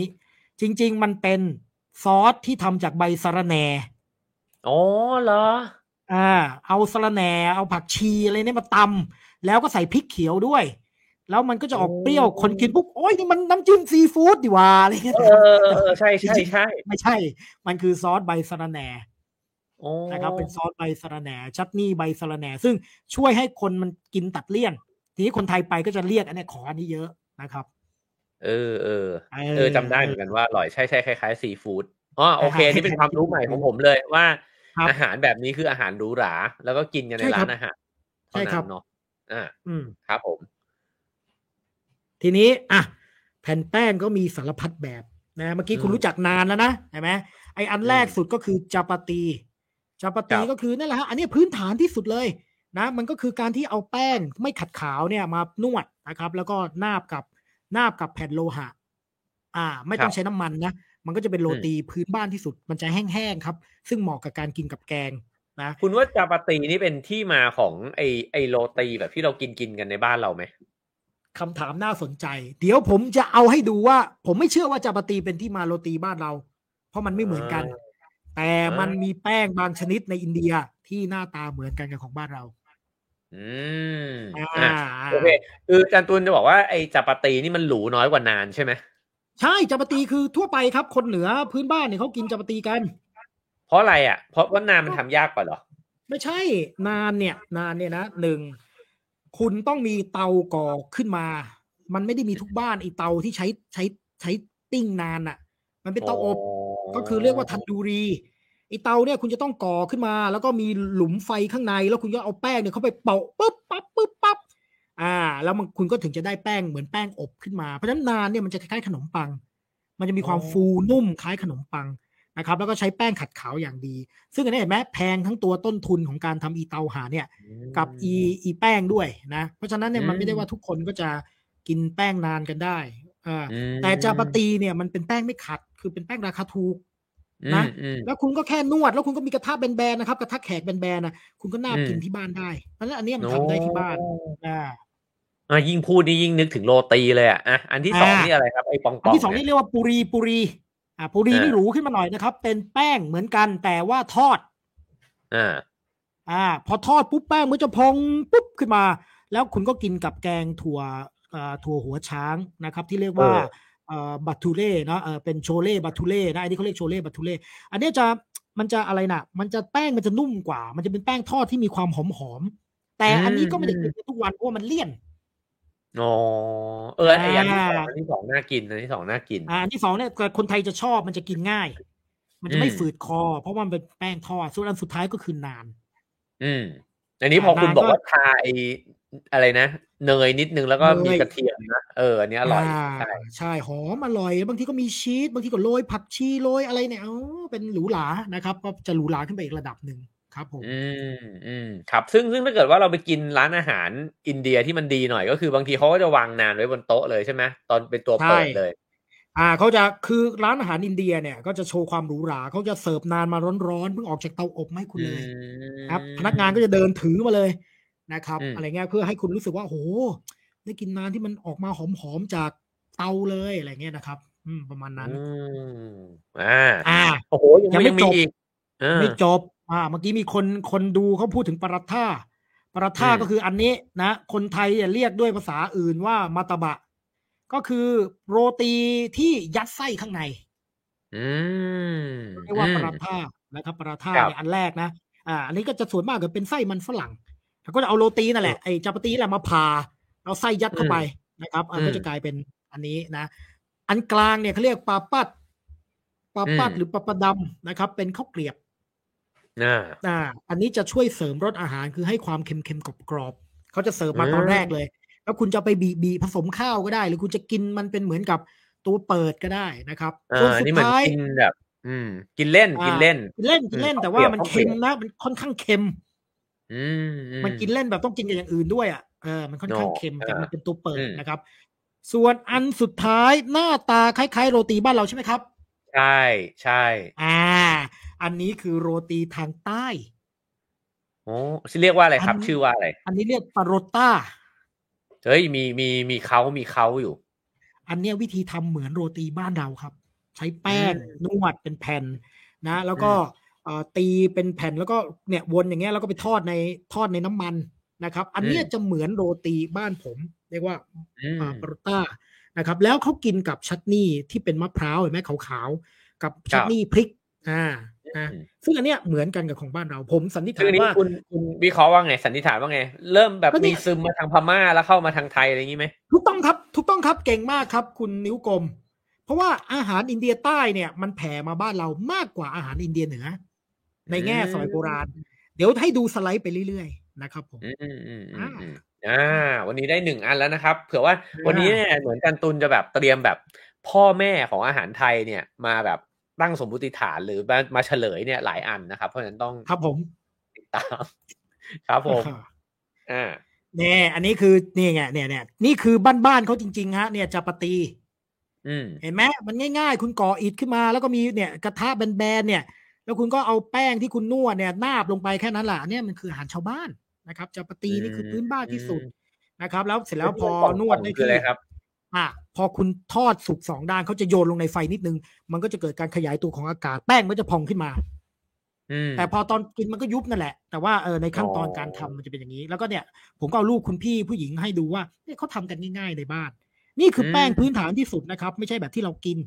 ไม่ใช่แบบน่านนู่นนี่นั่นอะไรไม่ใช่ ถ้าอย่างนั้นเนี่ยแปลว่าอินเดียเหนือในบ้านเนี่ยเขากินจัปาตีกันไหมเป็นหลักกินจาปาตีเป็นหลักโอ้แต่ถ้าไม่ได้มีสตังค์มากก็กินข้าวครับ ข้าวมันถูกกว่าอยู่แล้วขอข้าวถูกกว่า อืมข้าวถูกกว่า แต่ว่าอินเดียอย่างที่บอกรับวัฒนธรรมอื่นด้วย เพราะฉะนั้นเขาก็รับขนมปังมากินนะฮะ โดยเฉพาะในอินเดียตะวันตกอืมเขาก็เรียกว่าบันเลย บันคือกินขนมปังอืมเลยกับแกง ซึ่งเดี๋ยวจะมีตัวอ่าอย่างว่า อินเดียรับและปรับปรุงอาหารในปัจจุบันยังไงบ้าง อ่าแล้วแล้วแล้วทางใต้ล่ะ ทางใต้กินข้าวเป็นหลักไหมทางใต้กินข้าวสวยเป็นหลักแต่ก็กินแป้งโรตีด้วย แต่กินข้าวเป็นหลักเลย เหมือนบ้านอาหารอาหารอินเดียใต้เนี่ยจะคล้ายคลึงอาหารบ้านเรามากกว่า อืมอืมอืมอ่าแต่ข้าวอินเดียมันเหมือนจะเม็ดเรียวๆแล้วก็ร่วนๆหน่อยอย่างนี้ไหมใช่มันจะคนไม่ละค่อยคนละพันกันครับข้าวอินเดียเนี่ยจะยางน้อยมีความร่วนสูง แต่ว่าข้าวทางเหนือกับทางใต้ก็ไม่เหมือนกันนะบัสมาตินี่เข้าใจว่าเป็นข้าวทางเหนือ เม็ดจะยาวๆ นะครับ แล้วก็เขาชอบกินข้าวสวยเขาไม่ค่อยนิยมข้าวเหนียว ไม่รู้มีปลูกด้วยหรือเปล่านะแต่ว่าจะเห็นว่าถ้าทำข้าวสวยในอินเดียเนี่ยเยอะเพราะผมรู้สึกว่าข้าวเขาอะ ก็เหมาะกับอาหารเขาคือมันพอมันครับแห้งมากมันร่วน แล้วมันก็ไปคลุกกับแกงแล้วมันก็ได้แบบกำลังดีอะ มันไม่แฉะเกินใช่ไปอะนะใช่เขาจะชอบราดแกงชุ่มๆ ถ้าข้าวมันเป็นข้าว อันนี้ก็ได้ ผมยกตัวอย่างอาหารไทย คุณกินข้าวขาหมูใช่ไหมคุณคนจีนนะชอบ อืมโอ้สังเกตผมนะครับโอ้โหข้าขวองโปรดของโปรดอ่า ข้าวขาหมูเนี่ยเขาไม่ใช่ข้าวหอมมะลิเห็นไหมอืม ต้องเป็นข้าวร่วนๆเพราะอะไรคุณราดน้ำขาหมูเข้าไป คุณเจอมันในขาหมู คุณแดกข้าวมะลิเข้าไปเลี่ยนตายโหงเลยใช่ไหมเขาเลยต้องใช้ข้าวที่ร่วนๆนะครับ ในการข้าวขาหมูนี่ โอ้เพิ่งแต่ว่ารู้เลยอ่า คุณไปดูดิร้านขาหมูไหนเขาก็ใช้ข้าวร่วนๆทั้งนั้นอะแต่ว่าถ้าคุณลองเอาข้าวแบบอย่างนั้นไปกินกับแกงที่น้ำไม่เยอะก็เป็นไงครับ ก็ฝืดคออะใช่ไหมคุณก็ต้องกินข้าวที่มันใช่นิ่มหน่อยถ้าจะกินน้ำพริกกินอะไรเห็นไหมมันข้าวเนี่ยกับอาหารนี่มันต้องคิดอืมอืม คุณนี่ต้องทำ chef table อะอืมมีมีความครับฝันไหมผมมีความฝันอยากจะทำ chef table บ้างไหมคือไม่เชิงฝันครับ แต่ว่าเคยคิด เพราะว่าพอย้ายมาอยู่บ้านเนี่ยเพื่อนก็ยุหลายคนให้ทำ chef table อืมผมก็เคิดอยู่ครับเพียงแต่ว่าผมก็คิดว่าเอ๊ะกูจะเอาเวลาไหนมาทำก่อนครับ ผม เอ้ย สบายอยู่แล้ว หัวละสองพันห้านะครับ อาจารย์ตุลพร้อมโอ้โหเปิดเลยนะฮะก็ลงลงชื่อกันมาได้ ถ้ามีครบสิบคนก็เปิดเลย ได้เลยนะฮะมาเลย โต๊ะบ้านๆเลย อาหารอ่าบ้านๆเลยอ่าครับเสิร์ฟไข่เจียวอย่างเดียวเลยใช่โอ้ยมีอีกเหรออะยังไม่จบอืมอ่าเนี่ยปาราต้าของอินเดียใต้ที่ผมบอกว่ามันเป็นที่มาของโรตีบ้านเราไงอืมซึ่งมอาจจะผ่านทางพม่า แล้วก็ผ่านทางคนยะไข่ใช่ไหมที่เป็นคนมุสลิมที่เข้ามาขายโรตีในบ้านเรา อาจจะกินกันในฝั่งพม่าก่อนด้วย เพราะว่าพม่าเนี่ยรับวัฒนธรรมอินเดียใต้เยอะ และอืมอ่า อันนี้ผมอยากจะโม้ จังหวัดบ้านผม จังหวัดระนองบ้านผมนะครับ ครับ เรียกโรตีที่เรากินกินกันว่าปาราต้าโอ้เป็นภาษาละนองเลยครับ เราจะเรียกโรตีว่าปาราตาปาราตา ซึ่งเป็นคำเดียวกันกับที่อินเดียใต้ใช้เรียกโรตีแบบนี้ มันคนละคนละแบบกับปาราท่าของทางเหนืออ่าอ่าเนี่ยผมเลยโอ้เชี่ยนี่มันไอ้ยแต่จริงๆไม่แปลกนะเพราะว่าเพราะว่าคนอินเดียใต้เนี่ยอพยพมาอยู่บ้านผมเยอะ ในช่วงของการทำเหมืองแร่ช่วงช่วงกลางๆรัตนโกสินทร์น่ะเพราะฉะนั้นเนี่ยอืมการแลกเปลี่ยนวัฒนธรรมมันมีนะครับ เราก็เลยยังเรียกโรตีว่าปรตา แล้วคนที่มาก็เป็นคนอินเดียใต้ด้วยผมก็เลยซึ่คิดงโรเข้าใจว่าตีอ่าอ่าโรตีแบบใต้มันก็จะไม่เหมือนอย่างที่ที่ที่ที่เราเห็นในร้านอาหารอินเดียเหนือครับแล้วโรตีปาราตาที่ระนองเนี่ย คือกินเหมือนกรุงเทพไหมคือราดนมก่อนนั่นแหละไอ้โรตีนั่นแหละอ๋อแต่ว่าโอเคแต่ว่าโอเคดั้งเดิมมีโรตีแกง กินกับแกงอืมครับอือืมีทั้งแบบหวานทั้งแบบแกง ถ้าจำไม่ผิดตอนไปพม่าก็เหมือนเขาก็มีเสิร์ฟไอ้แผ่นๆแบบนี้เหมือนกันนะอ่ามีครับอ่าเนี่ยวัฒนธรรมน่าที่จะมันมีรับกันว่าทำอินเดียใต้เนี่ยมันมีหมด อืมอืมอ่าอ่าเห็นไหมเห็นหน้าตาเหมือนกันไหมไม่เหมือนอินเดียเหนือใช่ไหมอ่า เรามาดูทางใต้กันครับ ทางเหนือผมอาจจะอาจจะไม่ค่อยเห็นเขาลางของความสัมพันธ์มากแต่อินเดียใต้เนี่ยสัมพันธ์กับเรามานานนะครับอืม ดูอันแรกเห็นไหมก็จะมีไอ้แป้งอ่าสารพัดเลยอิตลีนะวาด้าอ่าโดซาแล้วก็มีอันนี้ฮะ ข้างๆเนี่ยหน้าตาเหมือนอะไรครับพี่ เครป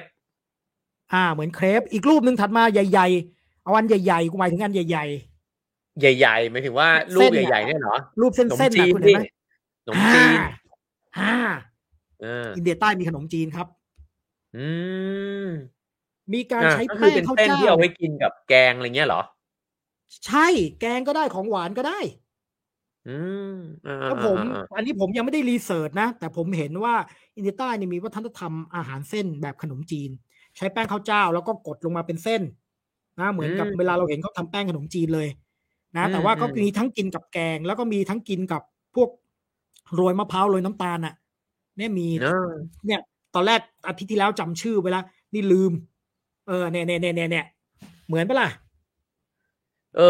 ก็ใช่เลยอะนะเอ้ยแต่คือแต่คือจริงขนมๆอันนี้อันนี้ใหม่มาก เพราะไม่เคยรู้ว่าอินเดียมันมีแบบเส้นด้วยอะอาหารเส้นใช่ คือคือขนมจีนเนี่ยมันเป็นอาหารมอญเนาะชื่อว่าขนมจีนจริงๆมันขนมจีนนะมันเป็นอาหารมอญนะแล้วเรารับจากมอญอีกทีหนึ่งแต่ผมก็คิดว่ามอญก็รับจากอินเดียใต้อีกทีหนึ่งอืมอ่าผมผมคิดว่ามันน่าจะมีความเชื่อมโยงกันอยู่นะครัแล้บวอินเดียใต้รับพมาะว่รับมาจากไหน ก็ไม่รู้ว่าอาจจะคิดกันขึ้นในดินแดนนั้นก็ได้ อืมอืมอ่าอืมเพราะว่าแป้งมันเยอะอ่าแป้งมันเยอะมอืม เออ แต่ก็จะเห็นว่ามันมีความหลากหลายของการใช้แป้งเยอะมากเลยเนาะแล้วจริงๆมันก็ เห็นว่าเขาแบบเออมีวัฒนธรรมการกินที่ที่แบบดูแบบรุ่มรวย อะ รุ่มรวย อ่า คือคืออินเดียเนี่ยนะแม่งเก่งสองเรื่องมอันนี้ต้องยอมรับเก่งสองหนึ่งแปรรูปนม ผลิตภัณฑ์จากนม แม่งเก่งชิบหายเลยสารพัดเลยนะครับ เก่งมากสองก็คือเรื่องแป้ง แม่งไม่มีใครเทียบเขาอืมเขาจะเอาแป้งมาทำโอ้โหพริกแพงนิดหน่อยได้กลายเป็นแป้งจำนวนมากมายที่เขากินในอาหารประจำวันเขาอะ อืมซึ่งอันนี้เขาเชี่ยวชาญจริงอ่าวัฒนธรรมแป้งอืมวัฒนธรรมข้าววัฒนธรรมไอ้นมเนี่ยของเขาเนี่ยถือว่าสุดยอดมาก อืม เมื่อกี้อืมมีคุณผู้ชมถามว่า แล้วทำไมเราเรียกปาราต้าว่าโรตีอาจารย์ตุลมีคำตอบไหมครับ ไม่มีครับเนี่ยยังคิดไม่ออกเมื่อกี้คิดว่าต้องโดนถามแน่ๆเลย แต่ว่าก็ไม่ไม่แน่ใจนะว่าไอ้ไอ้ wording โรตี จริง ๆ คนอินเดียก็ใช้คำว่าโรตีก็มีนะ แต่ไม่ได้เจาะจงประเภทนะครับอืมแต่ว่าไม่แน่ใจว่าคำเนี่ยมันเรารับมาจากที่ไหน แล้วมาเปลี่ยนอืมทำไมไม่เรียกปาราตาแบบอินเดียใต้ทำไมเรียกหรืออาจจะเรียกผ่านภาษาอื่น เช่นอาจจะผ่านอืมพม่าหรือสายไข่หรืออะไรเงี้ยผมไม่แน่ใจนะ อันนี้ต้องขอไปค้นก่อนนะครับ ครับผม ครับเออครับผม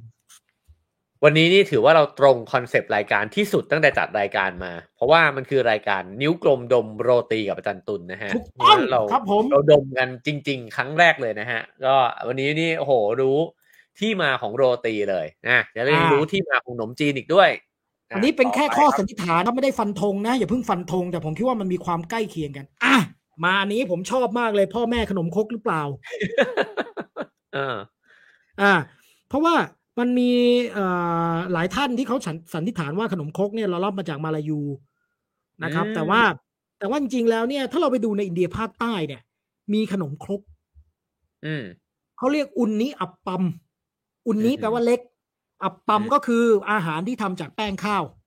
อืมอืมแล้วเอเขาจะเอากล้วยกับมะพร้าวมาบดกับน้ำตาลมะพร้าวมาบดแล้วก็หยอดอืมหยอดในน้ำมันเนี่ย แล้วก็ในหม้อเหล่านี้อืมนะครับ แต่ผมชอบใจว่าหม้อแบบดั้งเดิมเนี่ย ซึ่งเป็นหม้อทองเหลืองเนี่ยเขาจะทำเป็นรูปเต้านมมาไว้ เอออ่าแล้วหอันนี้คือตาคเหมืว่ำลงขนมครกไหมใช่ไหมฮะ ใช่ไหมใช่ไอ้ใช่ไอ้รูปใช่ที่แต่สามคืออ่ามันอันเดียวกัน อันแรกอันสุดท้ายมันอันเดียวกัน แต่แบบหงายเวลาใช้กับพอคว่ำไว้อะเห็นไหมเออทำไมอะทำไมต้องเป็นเต้านมอะอ่าผมเคยเขียนบทความเรื่องนี้ไว้ ในสมัยโบราณเนี่ย มันมีภาชนะที่มีเต้านมครับ เขาจะทำเต้านมไว้ มันเป็นสัญลักษณ์บางอย่างที่ศักดิ์สิทธิ์ เช่นถือว่าภาชนะนั้นเป็นเครื่องห่อหุ้มอะไรพลังชีวิตอะไรเงี้ย อันนี้เราเคยเจอในบ้านเราด้วยขุดเจอนะ ยังมีอยู่เลยที่พิพิธภัณฑ์สถานแห่งชาตินะ แล้วปรากฏว่าอินเดียใต้เนี่ยมันมีภาชนะแบบนี้เยอะอืมมีทั้งที่ใช้ในพิธีกรรมนะครับ ที่อ่าเขาเรียกว่าอคติจายนะเนี่ยจะมีรูปหม้อที่เป็นเต้านมเลยนะ กับที่ใช้ในชีวิตประจำวันของคนเกลาละ คนอินเดียใต้เนี่ยอืมอืมอืมเออซึ่งเขาก็ว่ากันว่ามันน่าจะสืบเนื่องกันมา คือเดิมคงเป็น เครื่องอุปกรณ์ที่ใช้ในพิธีทางศาสนา แล้วมันก็ถูกเอามาใช้เป็นอ่าอะไรนะของของใช้ในบ้านเรือน แต่ก็เป็นทั้งความศักดิ์สิทธิ์แล้วก็บวกกับอารมณ์ขัน อ๋อ ความหมายคืออะไรนะครับ ความหมายคือแบบ อุดมสมถ้าดั้งบูรณ์อะไรเดิมเงี้ยเหเลรอยมันก็คือใช่ มันคือสัญลักษณ์ของพลังชีวิตครับ เต้าหม้อที่มีนมเนี่ยมันเป็นสัญลักษณ์ของพลังชีวิต เออ น่ารักแต่ดีว่าอ่า แล้วก็พอทีหลังก็เนี่ยเขาก็ทำอย่างนี้กัน นี่นี่อยู่ทางเกลาละนะครับ ซะเยอะ แต่ถ้าดูจากอันนี้เยว่รูปเนี่ยเอ่อวิธีการมันก็จะไม่ไม่ใช่ขนมครกซะทีเดียวเนาะแต่ก็คือการใช่หยอดใช่ใช่แป้งลงไปใน ในในไอ้ตรงส่วนหลุมๆมันเหมือนกัน แล้วก็น้ำมันถูกทต้อองดใช่ไหมใช่ เพราะว่าอินเดียเนี่ยเน้นการทอดด้วยน้ำมันนะพวกขนมพวกอาหารอืมนะเพราะฉะนั้นอันนี้เลยเลยกลายเป็นอะไรที่น่าสนใจ เพราะว่าอย่าลืมนะครับ เรารับอาหารจากหลากหลายวัฒนธรรมนะเปอร์เซียอิเอ่ออินเดียตะวันออกกลางเราก็ปรับมาเป็นไทยหมดเลยอะ อืมอืมอย่างแกงมัสมั่นใช่ไหมอะไรเงี้ยคือเดิมเขาก็ใช้เนยใช้นมทั้งนั้นแหละ แต่คนไทยกินเมื่อล่ะก็ไม่กินก็เปลี่ยนมาเป็นกะทิอย่างเงี้ยอืมอืมอย่างเงี้ยครับเนี่ยผมก็คิดว่ามันเอ๊ะน่าไอจะมีความไอความไอสัมพันธ์พ่อแม่ขนมครกอันนี้นี่ถ้าเราอยากกินนี่มันมันมันมันมีที่ไหนโซนไหนของอินเดียครับ รัฐเกลาละครับ อินเดียใต้เลยครับ ภาคเหนือโอ้ไปหาไม่เจอแล้วครับ คุณต้องไปอินเดียใต้แล้วอาจจะไปไปบางเมืองด้วยนะครับ ก็คืออ่าเกราลานะครับ เกราลา อืมอืมอืมอะมาต่อไปแหมใครว่าแขกไม่มีกล้วยแขก เออ เมื่อก่อนชอบแซวกันไงว่าอินเดียไม่มีกล้วยแขกกล้วยแขกเป็นอาหารไทยเฮ้ยผมไปค้นเจออืมเนี่ยบาซัมปูรีเนี่ยนะครับ ก็คือเอากล้วยไปชุบแป้งทอดฮะ อันนี้ก็ใช่เลยอะใช่เลยครับผมแต่ว่าทั้งเออสองรูปนี้ไม่ใช่กล้วยแขกไทยนะ อันนี้กล้วยแขกอินเดียทั้งคู่อืมแต่เป็นอืมกล้วยวิธีทานกล้วยของคนอินเดียใต้อืม เป็นขนมของคนอินเดียใต้นะครับอืมซึ่งก็คือเอาเอาพวกเนี้ยเอากล้วยเนี่ยมาตัดเป็นท่อนๆ แล้วก็ชุบแป้งทอด คืออินเดียใต้เนี่ยมันเป็นเขตร้อนชื้นเหมือนกับเรา เพราะฉะนั้นพืชพันธุ์อาหารเนี่ยมันคล้ายเรามากกว่าทางเหนือออืมีกล้วยอืมีมะพร้าวมีอ้อยเหมือนกันนะครับเพราะฉะนั้นก็เห็นวิธีการแปรรูปหรือวิธีคิดเกี่ยวกับอาหารที่น่าสนใจ อืมอืมช่วงนี้ที่เห็นเนี่ยรู้สึกเปิดหูเปิดตา เพราะว่าจริงอืมๆภาพจำของอาหารอินเดียมันเป็นภาพชุดแรก ๆ เนอะซึ่งซึ่งไม่เคยรู้เลยว่าเหนือกับใต้ต่างกัน นั่นแปลว่าภาพจำของผมเนี่ยมันคืออินเดียเหนือซะเยอะ ใช่ใช่เออคนไทยส่วนมากพอก็จะอย่างนั้นเพราะเรา เออเราเจออาหารแต่อินเดียเหนือซะมากครับ อืม พอเอาอินเดียใต้มาให้ดูเลยเอ้ยมันมีมันมีอะไรใหม่ๆเยอะเหมือนกันอะครับผมอ้าวบ้านผมเนี่ยมีอาหารอย่างหนึ่งเขาเรียกปลาทอดเครื่องอืม ปลาทอดเครื่องแบบสมัยก่อนเนี่ยเขาต้องเอาปลาไปคลุกกับเครื่องแกงนะครับอืมแล้วเขาค่อยเนาลูกคุณจะกินปลาแล้วครับ ร้องเสียงดังอยู่ข้างหลังนะครับ มันน่ากินไงเอ่านะครับ ลูกคุณร้องแงวแงวแงวอยู่ข้างหลังแล้วนะครับ ก็คือสมัยก่อนเนี่ยเขาเอาปลาแล้วก็ไปทาเครื่องแกงนะแล้วเอาไปทอดอย่างนั้นเลยนะมันก็จะอืมดำๆอย่างเงี้ยเหมือนที่รูปที่เห็นเนี่ยนะครับโหน่าแล้วกินผมก็มานึกกอะว่าเออไอ้วิธีเนี่ยมันแหมคือต้องเข้าใจว่าอินเดียใต้กับภาคใต้ของไทยเนี่ย มันมีความสัมพันธ์กันเยอะๆ นะมันมีอืมความอืมสัมพันธ์กันค่อนข้างมากนะครับ เพราะฉะนั้นมันก็เป็นไปได้ที่จะมีการรับเอา เพราะอินเดียก็มีของทอดนะไม่ใช่จีนอย่างเดียวนะครับ อันนี้ก็อาจจะเป็นไปได้นะ ที่จะมีอาหารแบบนี้ปรากฏอยู่ในวัฒนธรรมของเราของเขาเหมือนกัน อืมอืมอืมอะเยี่ยมยอดอันนี้อินเดียชัวร์ครับ อันนี้ผมฟันธงครับ ถ้าคุณไปเที่ยวภูเก็ต ไปเที่ยวระนอง ไปเที่ยวตรังไปเที่ยวอะไรเงี้ยนะ พังงาเนี่ยนะครับ คุณก็จะเจออาหารชนิดหนึ่งเขาเรียกอาโป้งเช้าเช้าๆไปร้านกาแฟอ่าอ่ามันจะมีเนี่ยเหมือนกับแพนเค้กบางๆ ที่เป็นมะพร้าวนะครับ คุณดูรูปที่มีกระทะเห็นไหมอันนั้นของของประเทศเราแต่รูปข้างๆอะของอินเดียเขาเขาเขาขายกันยังไงเป็นเป็นแผ่นใหญ่ๆเงี้ยเหรออ่าคืออาโป้งเนี่ยมีสามแบบไอแบบดั้งเดิมคือแบบนี้นะทอดในกระทะเล็ก ๆ นะครับ แล้วก็มันก็จะมีตรงกลางมันจะนุ่มๆหน่อยรอบๆจะกรอบเหมือนแพนเค้กแป้งมันจะฟูๆรสชาติจะเป็นอืมกะทิหอมๆหวานๆนะอืมแล้วก็แบบที่เดี๋ยวนี้คนสมัยใหม่ก็ชอบแบบบางๆทั้งแผ่นเลยอะตรงกลางจะหนาอืมนิดหน่อยนะรอบๆบางเป็นแผ่นแล้วก็มาพับเป็นแบนอืมๆไกลแบนหนึงเป็นแผ่นกลมๆนะครับ แต่ว่าเบสของแป้งอะเหมือนกัน ซึ่งอันเนี้ยเวลาคุณไปกินร้านข้าวแกงร้านไอ้กาแฟตอนเช้าน่ะ คุณก็จะเจออันนี้โอ้เขาเรียกอาโปงอาโปงผมก็มานั่งเอ๊ะอ่าอาโปงนี่มันภาษาอะไรวะโอ้อีฮา อินเดียเรียกอาหารแบบเดียวกันนี่ว่า อับปัมอืมอืมอืมอืมเออ มันมันใช่เลยเหมือนกันนะ ในรูปเนี่ย อ่าเห็นไหมอินเดียกับไทยเหมือนกันเป๊ะเลยเห็นป่ะแล้วอืมวัตถุดิบก็เหมือนกันแต่อินเดียอาจจะเอาไปกินคาวด้วย ไม่ใส่น้ำตาลนะแต่โอ้ผมแต่นี่ผมก็ชัดเจนนะครับ เพราะว่าภาคใต้ตอนบนเนี่ย รับวัฒนธรรมอินเดียจากอินเดียอพยพที่มาทำเหมืองแร่ เราก็เลยมีของพวกนี้อืมอืมอ่า ในภูเก็ตในละนองนี่ไงมีมีคนอินเดียอพยพมาเยอะนะในช่วงตั้งแต่ก่อนรัชกาลที่ห้านะครับ เพราะฉะนั้นเนี่ยเขาก็มาทิ้งวัฒนธรรมพวกนี้ไว้ แล้วคิดดูอับโป้งอับปัมคุณพูดดิอัปปองอัปปอมอัปปองไปเรื่อยๆไปเรื่อยๆอัปปองอ่าอัปปองอัปปองอ่าเออแจ๋วแจ๋วแจ๋วแจ๋วต้องพูดอยู่หลายปีเหมือนกันนะความมันจะไปเป็นอ่าอัปปองเนี่ย มันมันมันไปได้มันไปได้นะครับผมเนี่ยใช่ใช่นะฮะใช่ไปได้อยู่ครับผมไปได้อยู่เนี่ยอะเนี่ยเนี่ยอันนี้ผมวันนี้ผมนี่มั่นโอ้ใจโหดูดูในสิ่งที่จันตุนเตรียมมา มันทำให้ทึ่งนะกับไอ้วิธีการใช้แป้งของคนอินเดียนะ ว่าแบบเอ้ยมันอืมมันแป้งอย่างเดียวเองอะมันทำไมใช้ออกมาได้หลากหลายวิใช่ธีแบบนี้ใช่นะครับอืมอ่าอ่าอันนี้คนอีกอันหนึ่งคุ้เคยกันอืมอาจารย์ภาษาแขกก็เรียกอาจารย์รอเรือสะกดคุณออกเสียงดีครับ อาจารย์อารอเรือสะกดอาจารย์ อาจารย์อ่าอาจารย์อาจารย์สั้นๆหน่อยอ่าเฮ้ยเห็นไหมมันออกใช่เลยเห็นไหมคุณออกคุณออกเสียงนี่ใช่เลยนี่ อาจารย์อาจารย์อาอาจาจารรย์ย์เห็นไหมครับมันกลายเป็นอาจารย์ไหมครับ ครับผมเออแต่ว่าอาจารย์ไทยเนี่ย มันโดยเฉพาะของภาคกลางมันจะง่ายๆใช่ไหมก็คือเอาอืมแตงกวาหอมแดงพริกชี้ฟ้าโรยน้ำส้มที่มีเอ่ออะไรนะมีเกลือมีอะไรแบบรูปแรกใช่ไหมอ่า แต่บ้านผมมีอาจารย์อีกแบบหนึ่งฮะ เนี่ยไอ้รูปที่เป็นแกงเหลืองๆเนี่ย อันนี้คือภูเก็ตและนองเนี่ยมีเหมือนกัน เราเรียกว่าอาจารย์แต่จริง ๆ มันคือแกงผัก ก็คือ ก็อ๋อก็เป็นแกงใช่ไหมไม่ใช่ผัดผักด้วยใช่ไหมเป็นแกงมันเป็นเหมือนผักมันอารมณ์เหมือนยำผักอะคุณเอาผักไปล้างแล้วไปอืมหมักกับเกลือแล้วบีบน้ำออก แล้วคุณก็ทำน้ำรสชาติคล้ายๆสเต๊ะแล้วคุณก็คลุกกับมัน กินเป็นแบบเหมือนอาหารเจอะ นะครับแล้วเขาบอกว่าเนี่ยมาจากอินเดียใช่ไหมใส่ใช่ก็ใส่แกงกะหรี่เอ่อผงกะหรี่อะไรอย่างงี้ผงป่ะกะหรี่ใช่อารมณ์คล้ายๆใส่ขมิ้นใส่อะไรคล้ายๆสเต๊ะคล้ายๆรสชาติคล้ายๆน้ำสเต๊ะอันเนี้ยเราเรียกว่าอาจารย์ที่บ้านเราโอ้แต่อินเดียก็เหมือนกันครับความไอ้รูปเอออ่าไอ้รูปในรูปตรงกลางอาจารย์คือเอาไว้จิ้มจิ้มหมูสะเต๊ะใช่ไหมอ่า อ่าใช่ก็อาจารย์เหมือนกัน อืมอืม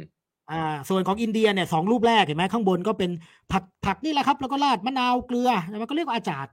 หรืออันล่างหน่อยมีกระบวนการทำอะไรสักหน่อยก็เรียกว่าอาจารย์แต่อันเนี้ยของของเมืองไทยสองอันเนี้เห็นไหมก็คล้าย ๆ กัน อันนี้เป๊ะเลย คุณหารูปมานี่คือเป๊ะเลย ครับผมครับ อืมอืมเอ๊ะเดี๋ยวเดี๋ยวถามอีกนิดเดียว แล้วอาครับจารย์นี่จริงๆมันมันมันเป็นมันเป็นของทางใต้มาก่อนไหมสำหรับเมืองไทยโอ้มัอะนหรือว่าในภาคกลางก็มีเหมือนกัน คิดว่าน่าจะติดมากับอาหารคือคืออย่างนี้ด้วยนะเรานึกว่าเดี๋ยวเนี้ยเรากินอาอาจารย์กับอะไรวะ กับหมูเต๊ะอย่างเดียวใช่ป่ะอืมเอ่อแต่จริง ๆ อาจารย์เนี่ยสมัยก่อนเขากินกับกับข้าวหลายอย่างนะผมยังเห็นหลายร้านที่เขายังมีวัฒนธรรมดั้งเดิมนะเวลาคุณอืมไปสั่งแกงกะหรี่อะเขาต้องเสิร์ฟอืมอาจารย์นะโอ้คุณสั่งแกงมัสมั่นเนี่ยเขาเสิร์ฟอาจารย์นะครับ ถ้าเอาแบบเก่าๆเนี่ยโอ้บ้านผมกินขนมจีนยังกินอาจารย์เลยครับโอ้คืออาจารย์มันเป็นเครื่องแนมอะ ซึ่งผมก็ไม่แน่ใจเออว่าเออมาทางใต้ก่อน หรือมันมาจากไหนก่อน แต่ว่ามันน่าจะเป็นว่าทำนำเข้า อืมอืมผ่านอืมอาหารครับผมอือ่าทีนี้คนก็ชอบถามเคเครื่รื่อองงแกแกงงมีแต่ผงกะหรี่หรือเปล่าไม่ใช่นะครับ คนอินเดียอืมเนี่ยเบสของเครื่องแกงเนี่ยเขาใช้ประมาณนี้อืมยี่ราเม็ดผักชีนะครับหัวหัวหอมกระเทียมอ่าขิงอ่ามะเขือเทศนะครับอ่าขมิ้นพริก แล้วก็ผงกะหรี่เนี่ย อันเนี้ยคือเครื่องปรุงหลักในอาหารอินเดียอืม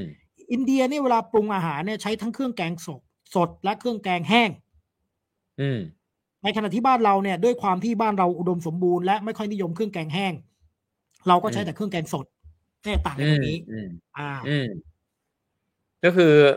เขาในในครัวอินเดียก็จะมีสิ่งเหล่านี้จริงๆใกล้เคียงไทยเหมือนกันนะก็คือไทยรับไม่เคีมายงนั่นไม่แหละเคียงใช่ใช่ไหมแต่ว่าเราอาจจะปรับปรุงเช่น เราใส่ตะไคร้ใบมะกรูดข่าซึ่งอินเดียไม่ใส่ในอาหารนะครับอินเดียเนี่ยเบสหลักเครื่องแกงเลยเนี่ยฮะ ผมบอกวิธีทำอาหารอินเดียแล้วคุณตั้งน้ำมันนะจะใช้น้ำมันหรือเนยก็ได้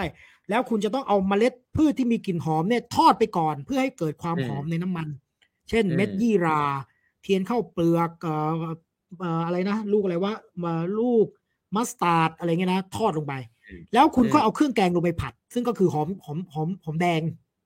เสร็จปุ๊บคุณก็จะเอาขิงกับพริกที่ตำมาครับ ลงไปผัดนี่แหละคือเครื่องแกงเขาแล้ว แล้วจากนั้นคุณอาจจะเติมมะเขือเทศเติมนู่นเติมนี่ แล้วค่อยเติมอีผงกะหรี่เนี่ยทีหลังโอ้ก็คืออ่าอืมการทำต่างของไทยนี่คือเราซื้อเครื่องแกงสำเร็จรูปมา โป๊ะเข้าไป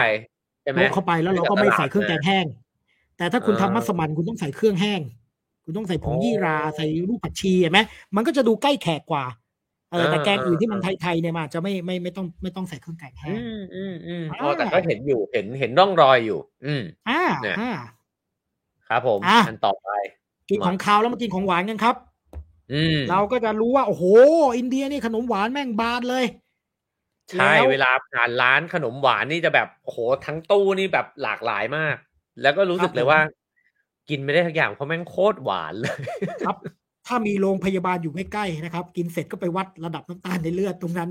นิดนึงนะครับ คืออะขนมอินเดียเนี่ยจะหวานมาก อ่าอืมคุณเคยกินขนมอะไรบ้างครับ เดี๋ยวผมดูรูปก่อนนะอ่าผมว่าอันอันแรกก็อาจจะเคยนะครับ อันที่สามอ่าเคยอ่าครับ อันเอ่อไอ้เหเป็นลืองๆเส้นๆเนี่ยอันที่พีด้าอันที่อะไรสีเนี่ยน่าจะอาจจะอ่าเคยนะอ่าแล้วก็ไอ้กลมๆโดนัทเนี่ยน่าจะเคยอ่าครับประมาณผมเนี้ยครับ ครับครับ คุณผู้ชมอยากกินเนี่ย ไปพาหุรัตครับโอ้โห หลายร้านเลยเขาจะตั้งตู้โชว์หน้าร้าน สวยงาม ถ้าเลือกไม่ถูกบอกเขารวม เอารวมเลย ก็มีตั้งแต่ขายเป็นครึ่งกิโลหนึ่งกิโลนะครับ คนอินเดียชอบซื้อขนมหวานให้กันในเทศกาลอืมเขาอืมถือว่าในงานมงคลต้องมีขนมหวาน เพราะเพอะไรราะฉะนั้นถ้าคุณอ่าขนมหวานเนี่ยมันเป็นสัญลักษณ์ของสิริมงคลอืมขาดไม่ได้เลยนะครับ ในงานแต่งงานเลยต้องมีขนมหวาน ทั้งใช้ไหว้เทพและทั้งใช้ให้กันอืมอืมอ่าอืมเหมือนคนจีนอะ แต่งงานก็ต้องมีขนมเปี๊ยกกล่องอืม ใช่ไหมอืมชุดแต่งงานไปแจกผู้ใหญ่ เหมือนกันอินเดียไปหาผู้ใหญ่ก็ต้องเอาขนมหวานไปโอ้อ่า แต่ว่าขนมหวานเขาเนี่ยก็จะนม มีนมอืมมีเอ่อน้ำตาลนะครับ ถามอืมว่าทำไมอินเดียมีน้ำตาลเยอะมากในขนมหวานอืมแต่คนอินเดียไม่ปรุงน้ำตาลในอาหารเลยนะครับโอ้เฮ้ยอันนี้ต่างกัเอนไทอยอันนี้เออว่ะ อันนี้น่าสนใจจริง ไทยเราเนี่ยมองว่าน้ำตาลเนี่ยเป็นเครื่องปรุงในอาหารคาว อินเดีย ไม่ใส่น้ำตาลเลยในอาหารอืมเพราะว่ามันไม่เข้ากัน เออ แต่พื้นที่อินเดียเป็นพื้นที่แรก ๆ ที่ผลิตน้ำตาลได้ในโลก น้ำตาลทรายอะ่ะโอ้และเทคโนโลยีนี้ส่งผ่านไปยังจีนตอนใต้อ่เพราะฉะนั้นจีนกับอินเดียเนี่ยเหมือนกันอย่างก็คือสนใจไอ้น้ำตาลทราย ในฐานะที่เอามาผลิต ของหวานได้ดีกว่าเดิม ซึ่งเดิมเป็นน้ำตาลมะพร้าวน้ำตาลจากน้ำตาลอะไรเงี้ยนะเออออันเนี้ยมันทำให้อินเดียจริง ๆ เป็นแหล่งผลิตน้ำตาลต้นๆของโลกนะครับ มันไม่แปลกเลยครับ ที่จะมีอะไรที่ใช้น้ำตาลมากมายขนาดนี้อะคือคุณจะบอกว่าที่ที่เขาขนมหวานหวานขนาดนี้ก็ก็ไม่ได้แปลกอะไร เพราะว่าเขาไม่ได้ได้น้ำตาลจากอาหารขนาดนั้นอยู่แล้วใช่ไหมก็ใช่กินเขาไม่ได้น้ำตาลจากอาหารนนี้ไปก็ไม่ถือว่าล้นน่ะใช่แล้วมันเป็นการตัดรสชาติกัน คือคุณกินทั้งเค็มทั้งเผ็ดทั้งร้อนอะไรก็อาจจะไม่เผ็ดมาก แต่มันร้อนแล้วมันเค็มมันอะไรเงี้ย ก็มีความรู้สึกว่าอยากจะกินอะไรหวานหวานๆเข้าไป เออ อ่า แล้วในยุคสมัยใหม่เขาไม่ได้กินของหวานกับหลังอาหารอย่างเดียวเขากินกับชา คนอินเดียอ่ารับเทควัฒนธรรมกินชาจากอังกฤษ แล้วคนอินเดียก็รู้สึกว่าแหมมันต้องมีอะไรสักหน่อยเว้ยนะครับ ก็เลยมีของหวานที่กินคู่กับชาได้อืมันก็จะพอดีออ ถ้าเราไปพธิบซื้ยอกินก็ของหวานเข้ใจโดดๆปุ๊บนะเออ มึงไปใช่แน่นอนครับผมอืมใช่หลับตาปีเลยอะมันหวานมากจริงครับผมๆเออแต่แต่ตรงนี้ก็ทำให้เห็นนะว่าแล้วก็ทำให้เข้าใจตัวเองมากขึ้นด้วยว่าทำไมถึงรสชาติอาหารอินเดียแบบแท้ๆเนี่ยไม่ค่อยถูกปากผม เพราะผมอืมอาจจะชินกับรสชาติอาหารไทยอะที่มันเติมอืมน้ำตาลไปแบบเกือบจะทุกอย่างเลยอะไรเงี้ยอ่าก็เลยรู้สึกว่าอ่ารสชาติอาหารอินเดียสำหรับตัวเองอะมันรู้สึกว่าแบบไม่กลมกล่อมเท่าไหร่เพราะรสอืมมันไม่ครบ ครับอืมแต่ถ้าอาจันตุนพูดงี้ก็โอเคก็เออใช่เพราะฉะนั้นหลังอาหารก็อาจจะเสิร์ฟแต่ว่าอย่างต้องเลือกนะขนมอินเดียมันก็หวานไม่เท่ากันนะครับ ถ้าเป็นกุหลาบยามุนนี่คนไทยรู้จักมากๆเนี่ย เอาแป้งไปทอดเสร็จแป้งโยนลงในถ้วยน้ำเชื่อมเลยน้ำเชื่อมบดดูดเข้าไปอารมณ์เหมือนคุณกินอะไรว่าทองหยอดอะกัดชุบน้ำเชื่อมกับเด่นเต็มปากอย่างนั้นอะนะครับ อันนี้คือกุหลาบจามุนหวานสุดๆแล้วนะครับ กับจาเลบีจาเลบีเนี่ยอีอีอีตรงกลางที่เหมือนกับไส้เนี่ยไอ้ที่เป็นขยุกขยุยสีส้มๆเนี่ย เออไอ้ที่ลูกถาดอะจาเลบีเนี่ยเขาว่ากันว่าเป็นขนมอินเดียที่เก่าแก่มากนะครับ เก่าแก่ถึงยุคพุทธกาลนะครับอีจาเลบีเนี่ยอืมมันมีอยู่ในคัมภีร์ด้วยนะ เอาแป้งไปทอดเป็นวงวงๆครับ ทอดทอดทอดทอดทอด มันก็จะเป็นเหมือนกับเอ่อขนมไส้ไก่นะ พอทอดอืมเสร็จปุ๊บ โยนลงในหม้อที่มีน้ำตาลครับอืมอีน้ำตาลนี่ก็ซึมเข้าไปในแป้งนี้ แล้วพอคุณกัดกรอบๆเนี่ย ตรงกลางไส้เออก็จะมีน้ำตาลพุ่งออกมาครับ โอ้โห สุดยอดมาก อืม อ่า แต่ว่าถ้าเออจะแนะนำคนไทยว่าจะกินอะไร เอออะเมื่อกี้เหมือนเอาคุณจะไหนถามอะไรนะเมื่อกี้เหมือนคุณจะถามอะไร อะให้คุณแนะนำก่อน อะคือคนไทยส่วนมากจะชอบกินลัสมาลัยนะครับลัสอันไหนครับลัสแล้วก็มาลัยเอ่อมีไหมเป็นถ้วยที่มีนมนมๆแล้วก็มีแป้งเป็นก้อนๆมีเปล่าอ๋อวะอันในนี้ข้างล่างสุดมุมขวาสุดครับของไม่ไม่ตาเอราออันอันอันบนอันบน อันบนอันที่สองถัดจากกุหลาบจามุนอ๋ออ้าวอันนี้มันรัสกาล่านี่อันเอที่สอองนั่นแหละ อ้าวไม่ใช่เหรออ่ามีนะมีข้างข้างล่างเหรอกูมองไม่ข้างเห็นล่างจอมีกูรัเล็สกมาลัยเลย อ่าใช่รัสใช่ใช่มาลัยอันสุดท้าย อะอ่าอ่าอืมใช่ใช่ใช่อืมมาลัยเนี่ยแปลว่าครีมนมอืมนะครับ มาลัยนี่แปลว่าครีมนมไอ้ครีมที่เราคุณต้มนมแล้วเป็นครีมข้างบนน่ะนะครับอืมมันก็จะเป็นครีม แล้วครีมนั่นน่ะเขาก็มาทำเป็นขนมต่อ อ่าอืมมันก็จะได้ความฟองนุ่มของครีมนมที่ชุ่มอยู่ในน้ำนมที่มีรสหวานๆหอมๆนั่นคือลัสมาลัยอันนี้จะกินง่ายแช่เย็นเนี่ย ชื่นใจมากนะครับ หรือว่าบาร์ฟี่บาร์ฟี่นี่ก็คือจะเอาธัญพืชเช่นเม็ดมะม่วงหิมพานต์มาบดนะครับ ใส่น้ำตาลแล้วก็ทำเป็นแผ่นๆนุ่มๆเนี่ยเป็นตัดเป็นเหมือนไอ้ขนมตัดเนี่ยนะครับ ทั้งหลายเนี่ยเออก็จะแบบมีความมันๆผสมกับความอ่าหอม อันนี้จะอืมพอกินได้ แต่ถ้าคุณเริ่มต้นด้วยกุหลาบยามุนไปฉีดอินซูลินครับเตรียมไว้เลย คือเลิกกันเลยอะแบบ เจออันหวานก็ไปนี่ไม่อยากจะกินมันอีกแล้วเลยเมื่อกี้ครับผมจะถามว่าเอ่อไอไอพอคุณบอกว่าขนมอินเดียมันสำคัญขนาดนั้นเนี่ย มันมีอะร้านอาหารร้านขนมชื่อดัง หรือมันมีแบรนด์ขนมชื่อดังบ้างไหมมันมีคือตอนเนี้ย พออินเดียทำไออ่าเทคโนโลยีอุตสาหกรรมอาหาร มันจะมีขนมกรุบกรอบซองแบบเรากินน่ะโนอ่า มันจะมีของกินเล่นอีกแบบนึงก็พวก มันฝรั่งทอดอะไรเงี้ยนะถั่วมันฝรั่งชิปทอดอะไรเงี้ยนะจะมียี่ห้อดังก็คือฮันดีรามอืม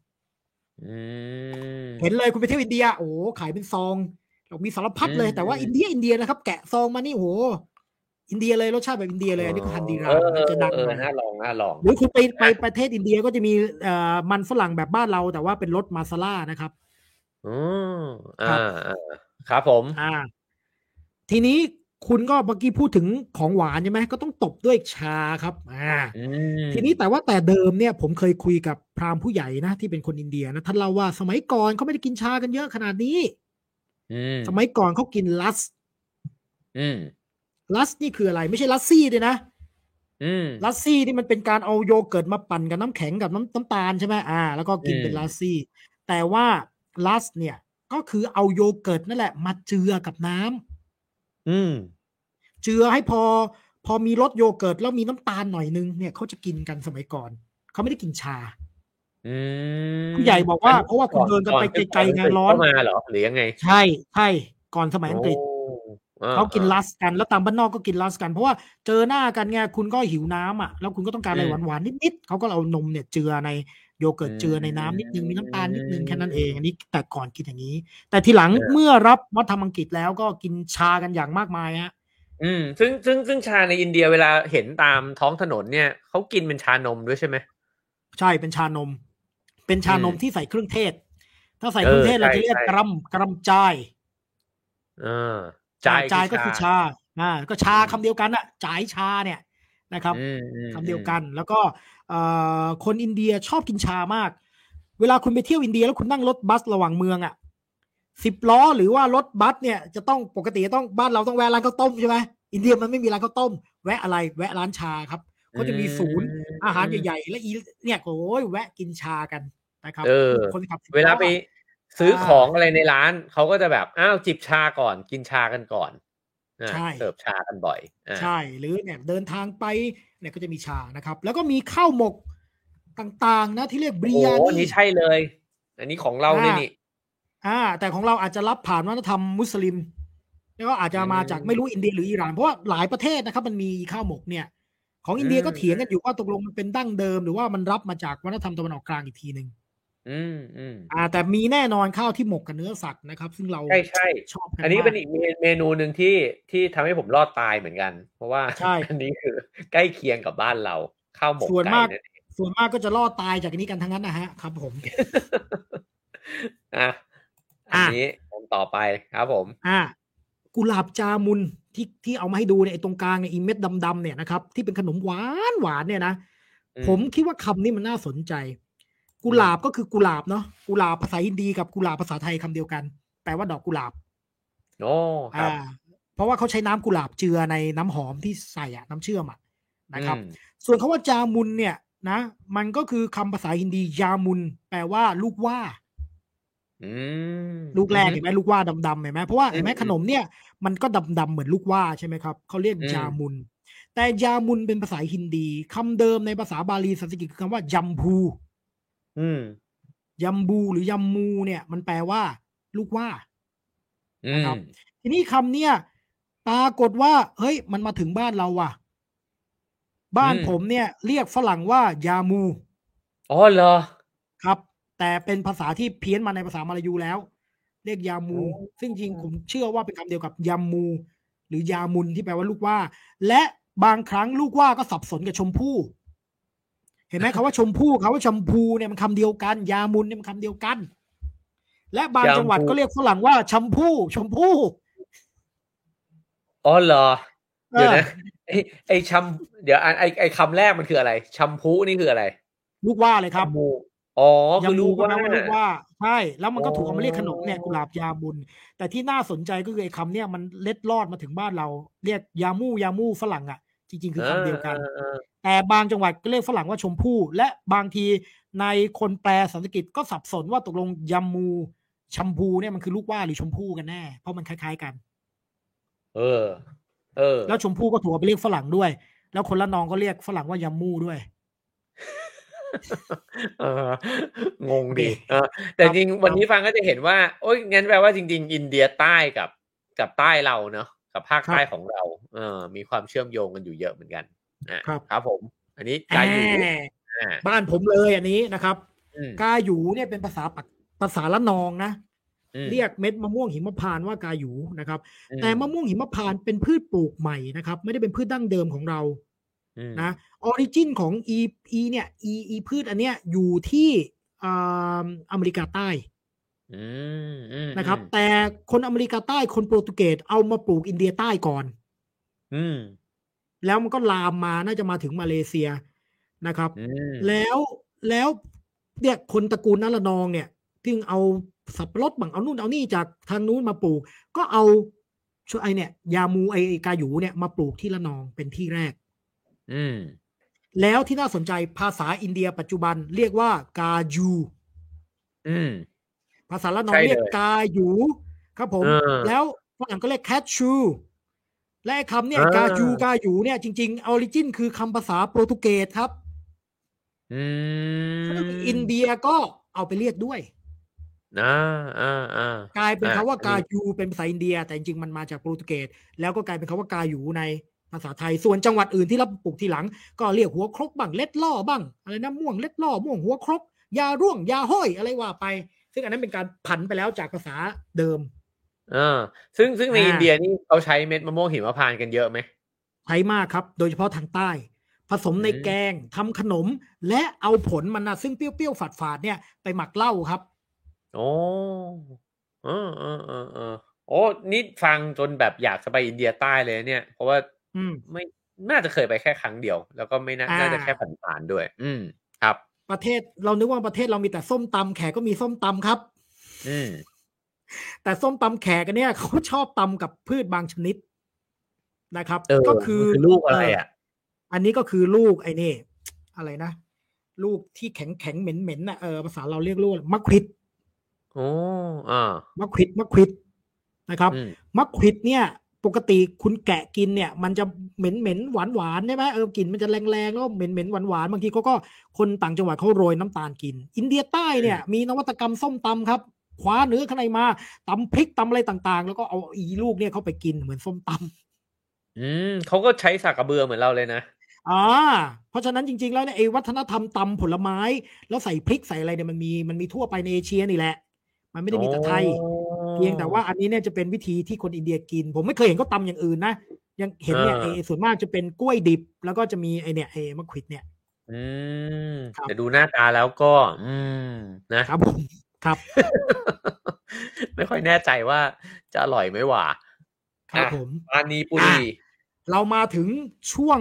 อาหารที่ฮิตๆกันแล้วครับ ตอนนี้ดังมากก็คือปานิปุรี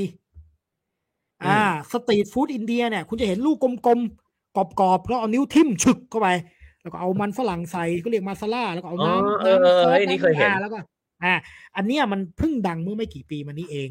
อืมนะครับ แต่ก่อนมีไม่กี่เมืองนะปานิปุรีเนี่ยเข้าใจว่ามีพาราณสีมีอะไรต่างๆ นะ แต่ว่าไอ้ปานิปุรีเนี่ยหลังๆแพร่ไปทั่วอินเดียเลยเพราะมันสนุกหรือเปล่าก็ไม่รู้อืมคุณรู้วิธีกินไหมเขากินกันไง ไม่รู้ คุณไปยืนที่ร้านปุ๊บอืมเจ้าของร้านก็ กินใช่ไหมกินครับอืมเขาก็หยิบปานิปุรีมาเลย เจาะชึกเอานิ้วเอานิ้วเขาละเจาะแล้วเขาบอกเอาแบบใส่มาซาล่าใช่ไหมเขาก็ตักไอ้มันฝรั่งปรุงรสใส่ แล้วเขาก็จะเอาอีอีน้ำซอสใส่อะน้ำซอสมะขามน้ำซอสสะระแหน่แม่งใส่จนท่วมเลย แล้วก็ใส่ถ้วยเล็ก ๆ ให้มึงมึงก็กินคำเดียว เสร็จปุ๊บเขาก็ทำต่อก็ใส่มึงต่อจนมึงบอกว่าพอ แล้วเขาก็คิดตังค์เอ้ยแต่พอเล่าแล้วนึกออกเคยเห็นเคยเห็นไอ้ที่เจาะลงไปอ่าแล้วก็อย่างเงี้ยเออเออได้ปานี่ก็แปลว่าน้ำอะ ปานี่ปุรีก็ไออืมปุรีที่มันมีน้ำอะมันเหมือนแป้งเหมือนเหมือนปุรีไหมเหมือนแป้งทอดพองๆเห็นไหมอ่าเออแต่ว่าเป็นปานี่ที่มีน้ำก็กินเอไปอมันก็ครับมันกินดีไปนะอ่า กินไปจนกว่าจะพอครับ อันเนี้ยคนไทยก็จะรู้สึกแบบโหแบบแม่งเอามือเจาะเลยใช่ไหมแล้วก็แบบอะไรเงี้ยก็ตื่นตาตื่นใจแต่ผมว่ามันมันดีนะปานิปุรีเนี่ยเออ แล้วมันก็กินง่ายดีนะคือแบบทำง่ายกินง่ายอะเดินอ่าผ่านมามันก็ก็เหมืกิอนนอะอิ่มก็ไปทำงานต่อ เพลินๆสดชื่น กินมีซอสน้ำน้ำสดชื่น แล้วก็ แล้วอันนี้มันตลกนะ คือมันไม่ได้มาจากร้านอาหารแล้วมันอยู่ street มันกลายเป็น street กลับไปอยู่ในร้านอาหารเออคือเดิมเป็นออ street food เลยครับปานิปุรีเนี่ยไม่อยู่ในร้านอาหาร แล้วพอร้านอาหารเริ่มเฮ้ยคนแม่งฮิตว่ะแล้วกูต้องเอาบ้างแล้วเพราะฉะนั้นร้านอาหารอินเดียหลายร้านรวมถึงในเมืองไทยด้วย ก็ก็ต้องมีปานิปุรีเสิร์ฟ อืมอ่านะครับนี่ท้าทายมากเพราะว่าไม่รู้โควิดจะยังเอานิ้วจิ้มได้อยู่หรือเปล่านะ ผมก็เห็นเขายังจิ้มอยู่แหละ ครับผมอ่าครับอ้าวอ่าเชื่อมโยงมาบ้านเราอีกนะครับ เอ๊ะ ตกลงพระพิฆเนศกินขนมอะไรกันแน่ อืมอ่า มันมี refer อยู่สองชื่อคำหนึ่งคือหลัดดุคนไทยอาจจะอืมฟังไม่รู้เรื่องมันเขียนอย่างนี้นะครับ จริงต้องเขียนแบบนี้ คนไทยก็ไปเขียนลาดูปอืมอาจจะมีบางสำนักอะเขาไปเขียนลาดูปลาดูปหูเขาได้ยินเป็นลาดูปอะ เขาก็เลยเขียนกันอืมลาดูปไปทั่วประเทศไทยแล้วก็ผิดแล้วก็ผิดไปนะครับ ไม่ว่ากันอืมแต่จริงๆเขียนว่าลัดทุออกเสียงว่าลัดดูนะครับอืมแล้วก็โมทากะ โมดากะนะครับ อันเนี้ยมันเป็นขนมสองชนิดนะ ไม่เหมือนกันลัดดูเนี่ยเป็นขนมทางเหนือนะครับอืมเราเห็นลูกกลมๆเหลืองๆเนี่ยเขาจะเอาแป้งไปทอด แล้วเอาแป้งนั้นมาคลุกน้ำเชื่อม แล้วมาปั้นอืมเป็นลูกๆ หรือบางทีเนี่ยก็เป็นงาก็ได้เขาก็จะเรียกว่าตินลัดดูก็คือใช้งา ถ้าอันนู้นใช้เบซานก็จะเรียกเบซานลัดดู นะครับครับแล้วแต่ว่าใช้อ่าส่วนผสมอะไรนะส่วนโมทากะเป็นขนมทางใต้นะครับ มักอืมจะชอบทำเป็นแป้งที่มีไส้ไส้เป็นอะไรเป็นมะพร้าวกวน อืมนะครับ เห็นไหมเขาจะทำเหมือนขนมจีบอะหน้าตาเหมือนแบบทอดก็มีอันอันบนสุดแบบทอด หรือไม่ก็เป็นกลมๆแต่คุณเห็นไหมครับว่าไอ้แป้งกลมๆคลุกมะพร้าวกวนกับน้ำตาลเนี่ยมันเหมือนขนมอะไรบ้านเราอ่าอะไรนะหนมนี่แหละเขาเรียกอะไรหนมเหนียวเหรอ หนมอ่าขนมต้มเอาหนมต้มอ่าอ่าอ่าแม่ขนมต้มนะครับ เพราะฉะนั้นคุณจะเห็นรูปสุดท้ายเนี่ยเป็นขนมต้มไทย แล้วเหมือนโมทากะของอินเดียใต้ อืมอืมนะครับเพราะฉะนั้นจริง ๆ แล้วอันนี้เนี่ยก็คือขนมต้มขาวกับ เราถึงใช้ขนมต้มขาวในพิธีด้วย ก็เหมือนกันกับของอินเดียใต้นะครับอันเนี้ยให้เห็นความเชื่อมโยงสัมพันธ์กัน ของเขาก็ไว้ถวายพระคเนศของเราก็ใช้ได้หมดในพิธีกรรมต่างๆ นะครับเราเรียกเครื่องกระยาบวชนะเหมือนกันนะครับเหมือนกันอืมซึ่งจริงๆตรงนี้ก็ก็เห็นอ่าเรื่องความเชื่อมโยงวัฒนธรรม แล้วก็เรื่องของแบบถ้าพืชพันธุ์มันคล้าย ๆ กัน มันก็อาจจะส่งต่อใช่มาใช่แล้วก็ทำกันได้แน่เนนอะอนง่ายเลยง่ายเลยครับ ผม อืมอืมอะอะอันนี้มาถึงอินเดียปัจจุบันนอกจากปานิปุรี อินเดีย เดี๋ยวเนี้ยสตรีทฟู้ดอินเดียมันมันไม่อินเดียแล้วครับ คนอินเดียก็อยากกินอาหารต่างประเทศ อะอืมคุณดูอันแรกเนี่ยโมโมโมโมครับโมโมเออาอหารทิเบตครับ อันนี้อ๋อมีหน้าเพราะว่าผมอะเคยกินที่เนปาลเพราะฉะนั้นมันก็อ่าไหลมาจากทิเบตเนี่ยแหละอืมโอ้โหพอคนทิเบตอพยพมาอยู่ในอินเดียครับไออาหารโมโม เนี่ยก็เลยกลายเป็นสิ่งที่ฮิตอะข้างในที่นี่เป็นแป้งยัดด้วยไส้อะไรครับ ปกติถ้าในทิเบตก็อาจจะเป็นไส้เนื้ออมเนื้อจามรีเนื้อวัวเนื้อไก่อะไรเงี้ยใช่ไหมแต่พออินเดียมังสวิรัตเยอะก็เปลี่ยนเป็นไส้ผัก อ๋ออ่าแต่ฮิตนะครับ เป็นสตรีทฟู้ดนะครับ โมโมที่อินเดียเนี่ยอ่าอ่ารับคนทิเบต อันที่สองเชาเหมียน มีโอ้ผัดอันนี้อันนี้จีนเลย อันนี้จีนเลยอ่าแต่เป็นไงครับเออผัดกันทั่วเลย คุณไปเที่ยวอินเดียเถอะ เต็มเลยฮะ เต็มเลยอืมเชาเหมียนเนี่ย มีทุกมุมเลย รวมทั้งอืมอะไรนะไอ chicken อะไรวะ อะไรอะเอ่อ Manchurian อะโอ้โหแม่งอะไรอาหารจีนนะฮะ เต็มเลย แล้วเป็นสตรีทฟู้ดแล้วเป็นสตรีทฟู้ดนะเออเพราะอันนี้มันทำง่ายอะเนอะเอาเส้นอ่าโยนๆลงไปแล้วก็ แต่รูปร่างนี่เหมือนโซบะมากเลยอะเออแล้วแล้วสังเกตนะเขาผัดเนี่ยเขาก็จะผัดแบบ คือเขาจะปรับแบบให้มาเป็นอินเดีย แทนที่จะผัดแบบใส่ซอสแบบจีนอย่างเดียวกูก็อาจจะเติมมาซาลาไปหน่อยอะไรอย่างเงี้ยแหละเพื่อให้มันเป็นอืมมันเป็นอืมอินเดียนะรูปร่างไอจากไอไอไอโดซ่าที่คุณกินนะแป้งกลมๆม้วนๆใช่ไหมอ่าเดี๋ยวนี้เขาเป็นพิซซ่าโดซ่า โอ้เอ้ยอันนี้เจ๋งว่ะอ่าอ่าอ่าก็ทำโดซ่าเหมือนเดิมอะแต่แทนที่กูจะม้วนเฉยๆ แล้วก็ใส่แค่มันฝรั่งผัด กูอืมโรยชีสโรยหอมโรยอะไรอะมันโรยซอสมะเขือเทศมายองเนสมันเป็นพิซซ่าเลย อืมอืมอืมอ่าก็กลายเป็นพิซซ่าโดซ่าฮิตมากเลยนะครับ เดี๋ยวนี้มีทุกมุมอืมเลยที่อินเดียนะส่วนอันบนนี่ก็น่าสนใจวาด้าเปาอะไรวาด้าเปานี่เบอร์เกอร์เกิดที่มุมไบเบอร์เกอร์อืมแบบอินเดีย อืมซึ่งอันเนี้ยเขาเล่าว่ามีนักการเมืองท้องถิ่นนะครับ นักเคลื่อนไหวท้องถิ่น แล้วก็รู้สึกว่าคนอินเดียเนี่ยควรจะมีอาหารว่างที่ให้พลังงาน แต่ก็มีความเป็นอินเดียแล้วก็สะดวกกินแบบฝรั่งอืมทีนี้พี่เขาก็เลย เอาเปาหรือว่าขนมปังอะบันอะเปาเนี่ยนะครับ แล้วก็เติมวาด้าก็คืออีโดนัทอันนั้นอะไอโดนัททอดอะอืมอืมเป็นแป้งเป็นเป็นมันฝรั่งชุบเครื่องทอดอืมแทนอืมไส้เนื้อสัตว์ อืม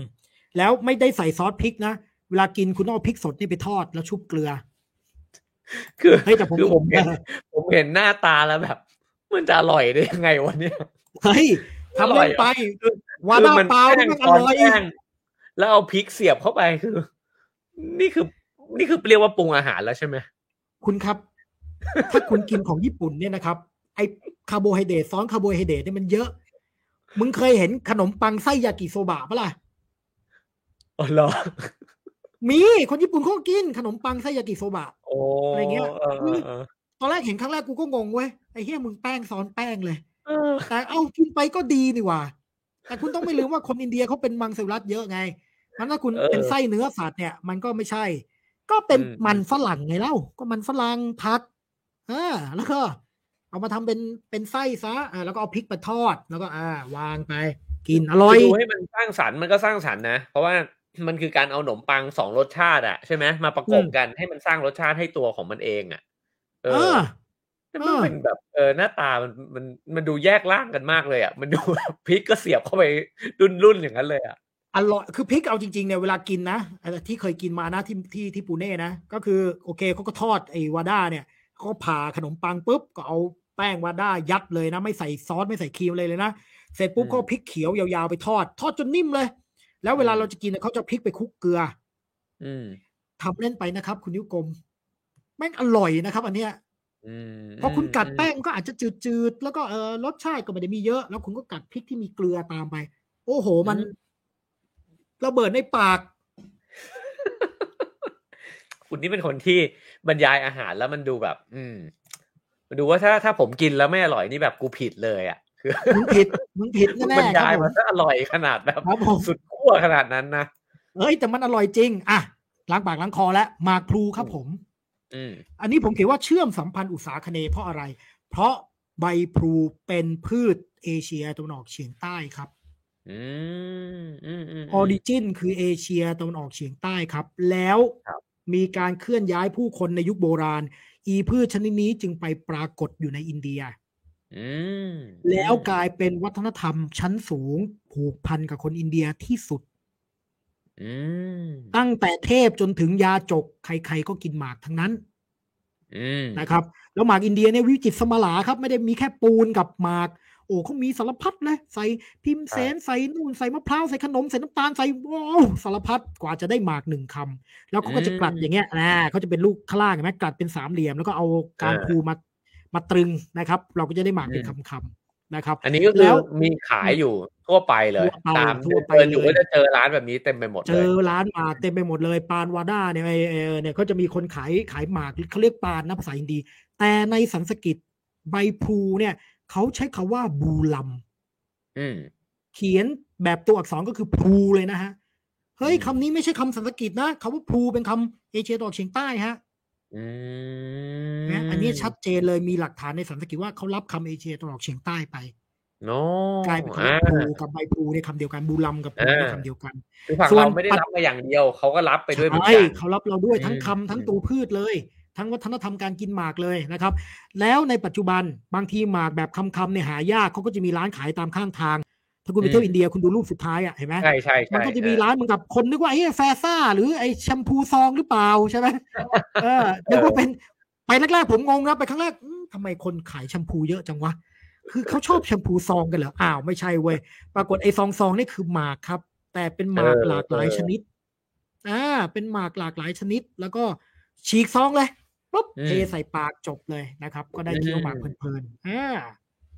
คืนนี้ก็กินเพื่อเพื่อดับกลิ่นด้วยใช่ไหม ถูกต้องดับกลิ่นรักษาปากอะไรเงี้ย แล้วก็เขาอืมบอกว่ามันช่วยเพิ่มพลัง คนเฒ่าอืมคนแก่เนี่ยถ้าไม่ได้กินหมากนี่หมดแรงนะครับมันช่วยเพิ่มพลังอ่าจริง ๆ การกินของอินเดียมันมันก็แบบสลับซับซ้อนอยู่เหมือนกันเนาะคือมีเปิดมีมีแบบโหตรงกลางนี่ก็หลากหลายมาก แล้วก็มาถึงตอนปิดก็ยังต้องจบด้วยการล้างปากแล้วกินขนมอีกใช่แล้วอ่านอกจากหมากนี่ผมคุณ อ่าอันนี่คุณเจอตามร้านอาหารนะเขาเรียกซอฟภาษาฮินดีเรียกซอฟ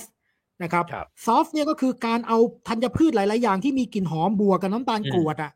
เอามาล้างปาก กินอาหารอืมอินเดียเสร็จปุ๊บเดินหน้าร้านที่เคาน์เตอร์เขาจะตั้งอันนี้ไว้เลย คุณก็หยิบอืมเทใส่มือนิดนึงแล้วก็ใส่ปากนะครับ แล้วก็จะแบบอ่าปากหอมนะครับ มีเทียนข้าวเปลือก มีกานพลูมีอะไรอย่างเงี้ยนะครับ มีอ่าลองอะไรอีไลจีอีไลจีคืออะไรว่ากระวานเขียวอะไรเงี้ยนะครับอืมอ่าครับผมอ่าอันนี้เคยกินเหมือนกัน อ่าอะเครื่องครัวนอก นอกจากอาหารเครื่องครัวก็มากมายครับ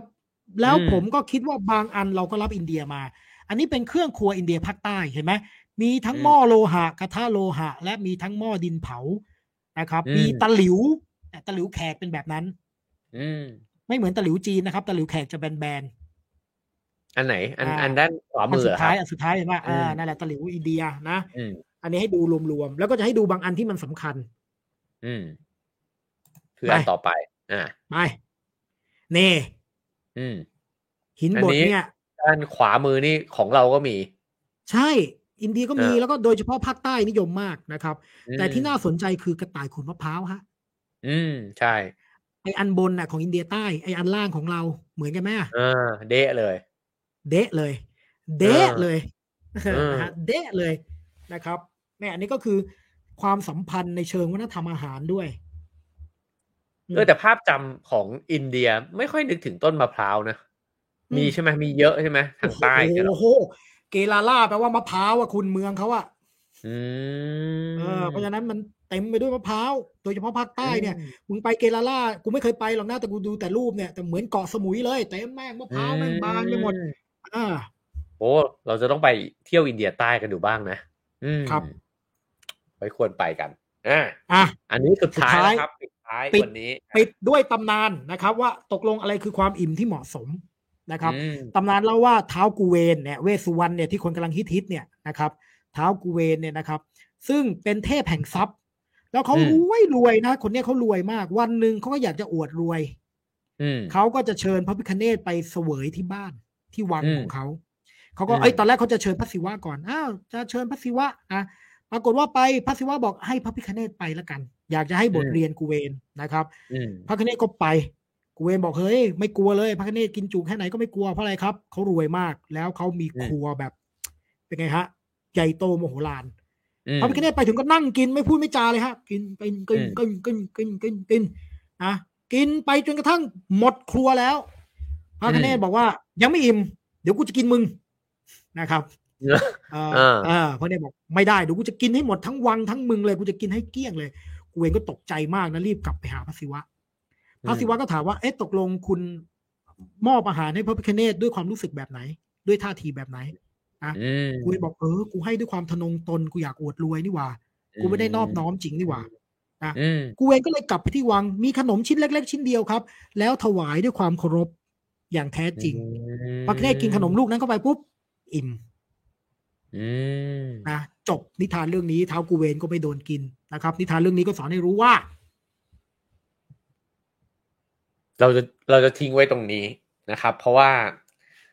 เพราะว่ามันจะได้ดูลึกซึ้งกูนึกว่ามึงจะตอบ มันก็เหมือนคนที่คนไทยเขาชอบสอนกันปะล่ะ ที่บอกว่ามันอยู่ที่ใจอ่าถ้าเกิดเราถวายไปด้วยจิตใจที่มันปราศจากอัตตา มีความนอบน้อมเมตตากรุณาหวังความปรารถนาดีต่อผู้อื่นอ่า นั่นก็คือบุญใช่ไหมอ่าแต่ถ้าคุณใช่ถวายสิ่งใดคุณคาดหวังว่าคุณจะได้อะไรมา คุณอยากจะรวย คุณอยากจะแบบโชว์คนอื่นว่าคุณเจ๋งเนี่ย นั่นก็ไม่ใช่บุญที่ดีสักเท่าไหร่ อะไรแบบนี้หรือเปล่า เยี่ยมเยี่ยมเยี่ยมครับ นี่เรากำลังจะโยงมานะครับ เรื่องของบุญกุศลใช่ไหมเพราะว่ากูอุตสาห์เอาสไลด์อันนี้จบเพื่อให้มึงโยงมาโอ้โหนะครับ อันนี้คือต้องขอคารวะ ขอคารครับวะผมเลยจริงๆครับครับคผรับมผม นี่จริง ๆ นะครับ ตอนกูทำเนี่ยกูก็เอ๊ะตอนแรกเราใส่เพื่อให้เป็นอุทาหรณ์จบสวยๆแบบมีคติสอนใจ ไม่ใช่มันโยงได้เนี่ยเห็นไหมขึ้นทันทีเลยครับ ร่วมสนับสนุแน่นนอนครับนะครับครับผมฮะเออ เราได้อะไรจากนินิทานเรื่องปิดท้ายรายการบ้างนะครับอาจารย์ตุลอ้าวเห็นไหมครับ ถ้าเรามอบให้ต่อให้เป็นเล็กเป็นน้อยใช่ไหมเรานึกภาพตอนแรกโหอวด อยากจะให้นู่นนี่นั่นเยอะๆเยอะๆแต่ให้ด้วยความทะนงตน ให้ด้วยความหยิ่งยโสโอหัง ผู้รับเขาไม่รู้สึกอิ่มหรอกนะครับ แต่ต่อให้ให้เป็นสิ่งเล็ก ๆ น้อยๆห้าบาทสิบาทนะครับ มันไม่เกี่ยงหรอกว่าคุณจะต้องให้ห้าพันให้หมื่นหนึ่งนี่นิทานนี้สงสัยจะผิด จริง ๆ ต้องบอกว่าให้เยอะเด้ก็ยิ่งดีด้วยเนาะกูเดี๋ยวกูหาเรื่องใหม่มา โอเคนะครับ ก็ บอกว่าถ้าเราให้ด้วยความรู้สึกจริง ๆ จากใจเนี่ย มันมันมีความอิ่มเอมของผู้รับแน่นอน ครับผม ครับผมว่าถ้าเป็นผมเนี่ย คือถ้าผมนั่งดูรายการนี้อยู่ที่บ้านเนี่ย ผมจะหยิบโทรศัพท์ขึ้นมาเลย แล้วก็ครับเปิดแอปธนาคาร แล้วก็ครับกดผมเข้าไปตามตัวเลขที่มันปรากฏอยู่บนหน้าจอยิงไปที่ QR code เพราะผมจะรู้สึกเลยว่า คนคนหนึ่งที่ตรากตรำเตรียมงานมาเนี่ยขนาดนี้เอารูปอาหารสวยงามมานะครับ บอกเล่าความเป็นมาอธิบายให้เราทั้งเพลิดเพลินทั้งแบบโอ้โหน้ำย่อยหลั่งได้ขนาดนี้เนี่ยเขาต้องทุ่มเทขนาดไหนผมใช่จะครับแบบผม บริจาคให้เขาเนี่ยด้วยใจแบบเต็มร้อยเลย แล้วก็คิดว่าครับสิ่งนี้เนี่ยก็คือการนะฮะทำบุญไปแล้วก็ อย่างน้อยเนี่ยมันผุดปรากฏแล้วครับ บุญนั้นได้ผุดปรากฏขึ้นในใจของผู้ที่โอนเงินเข้ามาแล้ว ครับมันเป็นแบบนั้นไหมครับอาจารย์ตุลมันเป็นอย่างนั้นแหละครับ ผมคิดว่าเราเนี่ยนะครับเกื้อหนุนเกื้อกูลกัน จริง ๆ มันไม่ใช่ว่าอ้าวผมมา อะไรอย่างนี้อย่างเดียวคุณผู้ชมก็เกื้อหนุนผม ผมก็เกื้อหนุนในเรื่องของความรู้เราต่างเกื้อหนุนด้วยความเคารพซึ่งกันและกันนะครับ แล้วก็นำมาสู่ความรู้นะนำมาสู่สิ่งต่างๆ ที่จะทำให้ความรู้มันดำเนินไปได้ เรามาเนี่ยเราคุยกันเนี่ย ผมก็ใช้ค่าอินเทอร์เน็ตใช่ไหมครับ มีค่าไฟคอมพิวเตอร์อินเทอร์เน็ตต่อให้ผมไม่ต้องกินอะไรเนี่ย นั่งอยู่เฉยๆในโลกสมัยใหม่เนี่ยนะครับ มันมีค่าใช้จ่าย คุณหายใจก็มีค่าใช้จ่ายแล้ว แล้วนี่ยิ่งคุณมาใช้อินเทอร์เน็ตใช้อะไรต่างๆ เนี่ยมันเต็มไปหมดเลยนะครับ เพราะฉะนั้นช่วยกันได้ก็ช่วยครับผม นี่เห็นหน้าเราแบบว่าผ่องใสกันขนาดนี้เนี่ย จริงๆแล้วเรามีไฟวงเนี่ย ฉายลงมาบนหน้าพวกเราเนี่ยตลอดเวลานะครับ ค่าไฟก็แพงขึ้น ใช่ไหมครับ แล้ว อืม จริงๆเราก็ไม่คือเราก็ไม่ได้ต้องการอะไรมากมายนะครับ แต่ว่าเราก็เกื้อหนุนกัน เกื้อหนุนกัน รู้สึกโทนเสียงเราจะเริ่มเปลี่ยนเปลี่ยนๆนิดนึงแล้วนะครับ หลังๆเนี่ยนะครับ หลังๆ มึงก็เริ่มอายใช่ไหมครับ ในการที่จะต้องมาทำตัวเหมือนขอทานทุกวีคทุกวีคอะครับ ครับผมครับคืออีกนิดนึงครับกูจะซึกกูจะหากะลามาจริง ๆ แล้วครับ อีกอีกไม่นานนะครับ ผม ครับผม ก็ครับด้วยความเป็นมิตรนะฮะอันนี้คือครับผมมิตรภาพก็คือโอ้คิดว่า เอ่อก็คิดว่าถ้ามีความเพลิดเพลินนะครับ ก็สามารถสนับสนุนรายการนี้ได้นะฮะแล้วก็ขอกันแบบว่าเอ่อตรงไปตรงมาจริงใจนะครับ เพราะว่าเราก็อยู่ได้ด้วยการสนับสนุนของคุณผู้ชม ผมเองก็เกรงใจวิทยากร เราก็อยากจะให้วิทยากรเราได้มีความเป็นอยู่นะฮะที่ดีมีตำรับตำราอ่าน มีอาหารดีใช่ๆกิน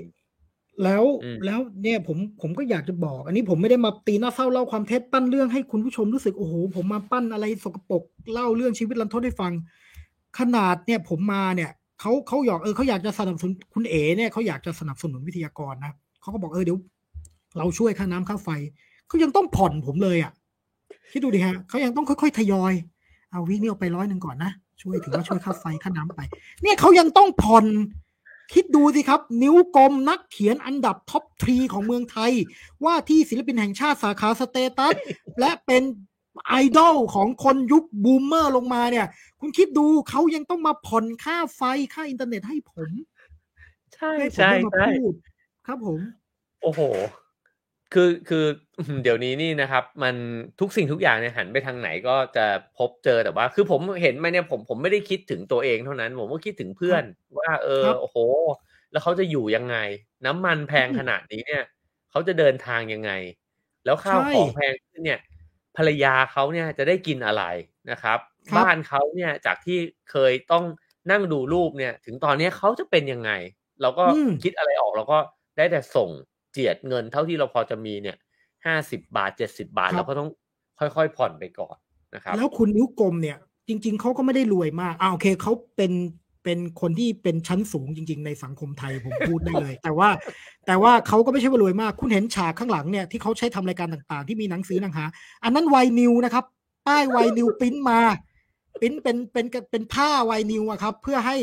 เพื่อให้ดูดี ให้ดูว่าเออ เป็นอะไรอย่างนี้นะครับ เหมือนปริ้เหมือนมาให้รู้ว่าว่าพอจะมีเงินซื้อหนังสือบ้างนะครับใช่พอจะมีความใช่รู้ที่เอามาอ่านบ้าง จริง ๆ นี่ครับใช่ผมเลยฮะ เป็นไวนิลหมดเลยนะครับครับแล้วก็ผมหนวดเนี่ยที่เห็นว่ามันมันค่อยๆ หลอมแหลมไป เพราะว่าครับผมก็ไม่ได้สามารถไปสั่งซื้อจากช้อปปงช้อปปี้แล้วอ่าที่ผมก็นั่งถอนมาจากต้มมัดกับเหนียวมูล อูครับหลผงมเนี่ยทีละใช่เส้นทีละเส้นแล้วก็เอามาสารอ่าเข้าด้วยกัน แล้วก็ครับย้อมเป็นสีดำนะคครัรับบผมอื แล้วถ้ามีตรงไหนที่ล่วงหลุดออกไปที่หยิบมาจากหมาแมวในบ้านแล้วเนี่ยนะครับเขาก็ต้องเอาขนเขาเติม เพราะฉะนั้นมันก็จะมีหนวดบางส่วนที่มันอาจจะไม่ตรงนะครับ ที่อาจจะไม่ได้เป็นเส้นตรง ซึ่งเนี่ยก็จะสังเกตได้ว่า นั่นแหละครับ มันเป็นเรื่องของความจำเป็นจริง ๆ ครับผมครับ พวกเรานี่แบบรันทดมากนะครับ ครับผผมมไม่เคยคิดว่าคนเป็นผู้ช่วยศาสตราจารย์เนี่ย ต้องมาครัทำบผมอะไรแบบนี้นะครับ ครับผมแล้วทำกูก็ไม่คิดเหมือนกันครับ กูกูไม่คิดเหมือนกันนะครับ ว่ากูต้องมาทำอะไรแบบเนี้ยครับ ผม เพราะตอนคุยตอนแรกมึงไม่เคย มึงไม่เคยมีมีการตกลงว่าอ้าวจะมีช่วงรันทดนะ ไม่มีครับ ไม่เคยตกลงอะไรกันอย่างนี้นะครับ ผมก็ด้นกันเอาหลังจากที่รายการออนไปแล้วนะครับ ผม ครับผม ก็หวังว่านะฮะ ก็เอ่อจะได้มีความเมตตากรุณาจากคุณผู้ชมนะครับ ส่งต่อไปยังอาจารย์ตุลซึ่งวันนี้เนี่ยอาจารย์ตุลก็จะมีสิ่งที่มากำนัน คุณผู้ชมด้วยใช่ไหมครับเพราะว่าวันนี้เนี่ยวันที่ยี่สิบเก้าวันนี้วันที่ยี่สิบใช่คเก้ารับมิผถุมนายนแล้วอืมใช่ครับผม ผมกำลังทำอยู่ครับ คือเราคิดว่าหลังจากที่อาจันตุลให้ของขวัญล้ำค่าเนี้ยเราจะเลื่อนครับสถานะกันทุกคนจากที่เคยกินแผ่นจัปาตีเนี่ย เราครัจะบมีโอกาสได้กินนานกันก็คราวนี้แหละ ถูกต้องครับผมครับอะเพราะฉะนั้นนะครับ เราไม่ใช่แค่ขอนะครับ เราให้ด้วย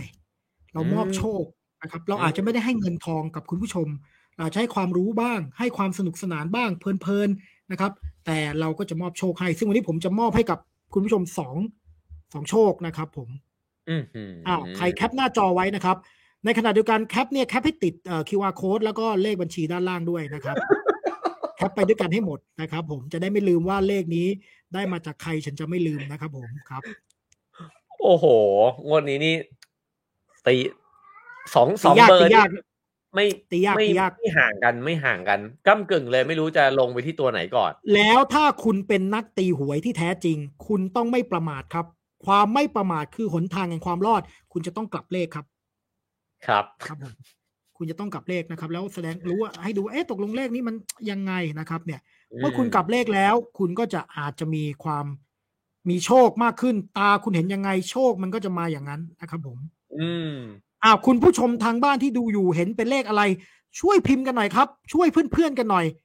นะครับผมสองอันนี้เห็นเป็นเลขอะไรนะครับอ้าวช่วยมีเพื่อคนนๆตีเลขกันไป ครับมีผคนมตีเลขนะฮะ ถอดรหัสครักับนผมมา ซึ่งผมครับผมตอนแรกผมดูเนี่ย ที่คุณเขียนมาเนี่ย มันมันเป็นตัวตัวหนึ่งชุดหนึ่งพอคุณอ่ากกลับเลขเนี่ย โอ้โห เห็นเลยถึงความแบบศักดิ์สิทธิ์ของคุณเพราะว่ามันครบทุกเบอร์เลยอะ ไม่ใช่นั้นคุณเข้าใจไปเองครับผม นี่คุณนิถานะฮะ บอกว่าครับซื้อไปเลยศูนย์ถึงเก้านะครับครับผม นี่คุณ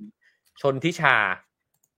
บอกว่าจริงๆ โอ้โหผมว่ามีผมว่ามีเบอร์เบอร์ที่ขึ้นมานี่มีน่าจะมีต้องมีโดนแล้วมีอะแน่แล้วผมคิดว่าจริงๆ สปอนเซอร์ที่น่าจะเป็นสปอนเซอร์เราที่สุดอะก็คือกองสลากจริงๆแล้วอะคนที่ควรจะเป็นสปอนเซอร์เอ้ยหรือว่าสปอนเซอร์ไม่อยากได้กองสลากแม่งไม่อยากให้คนถูกวะเอาแต่คนก็ซื้อไงใช่ล่ะเพราะเราเราใบอะใช่ป่ะ คุณอ่าพันธ์นี่พูดถูกนะฮะบอกว่าแทนที่เอาตังค์ไปแทงหวยเนี่ยเก็บตังค์ไปโอน ครับ ถูกต้องครับผม โอ้ผมผมเห็นคนตีเป็นแปดสองสี่เยอะมากครับแปดสองสี่เฮ้ยหรือว่าแปดขึ้นอะงวดเนี้ยเฮ้ยไม่รู้นะอ่าทำเล่นไปทำเล่นไป ครับ ครับผม อืม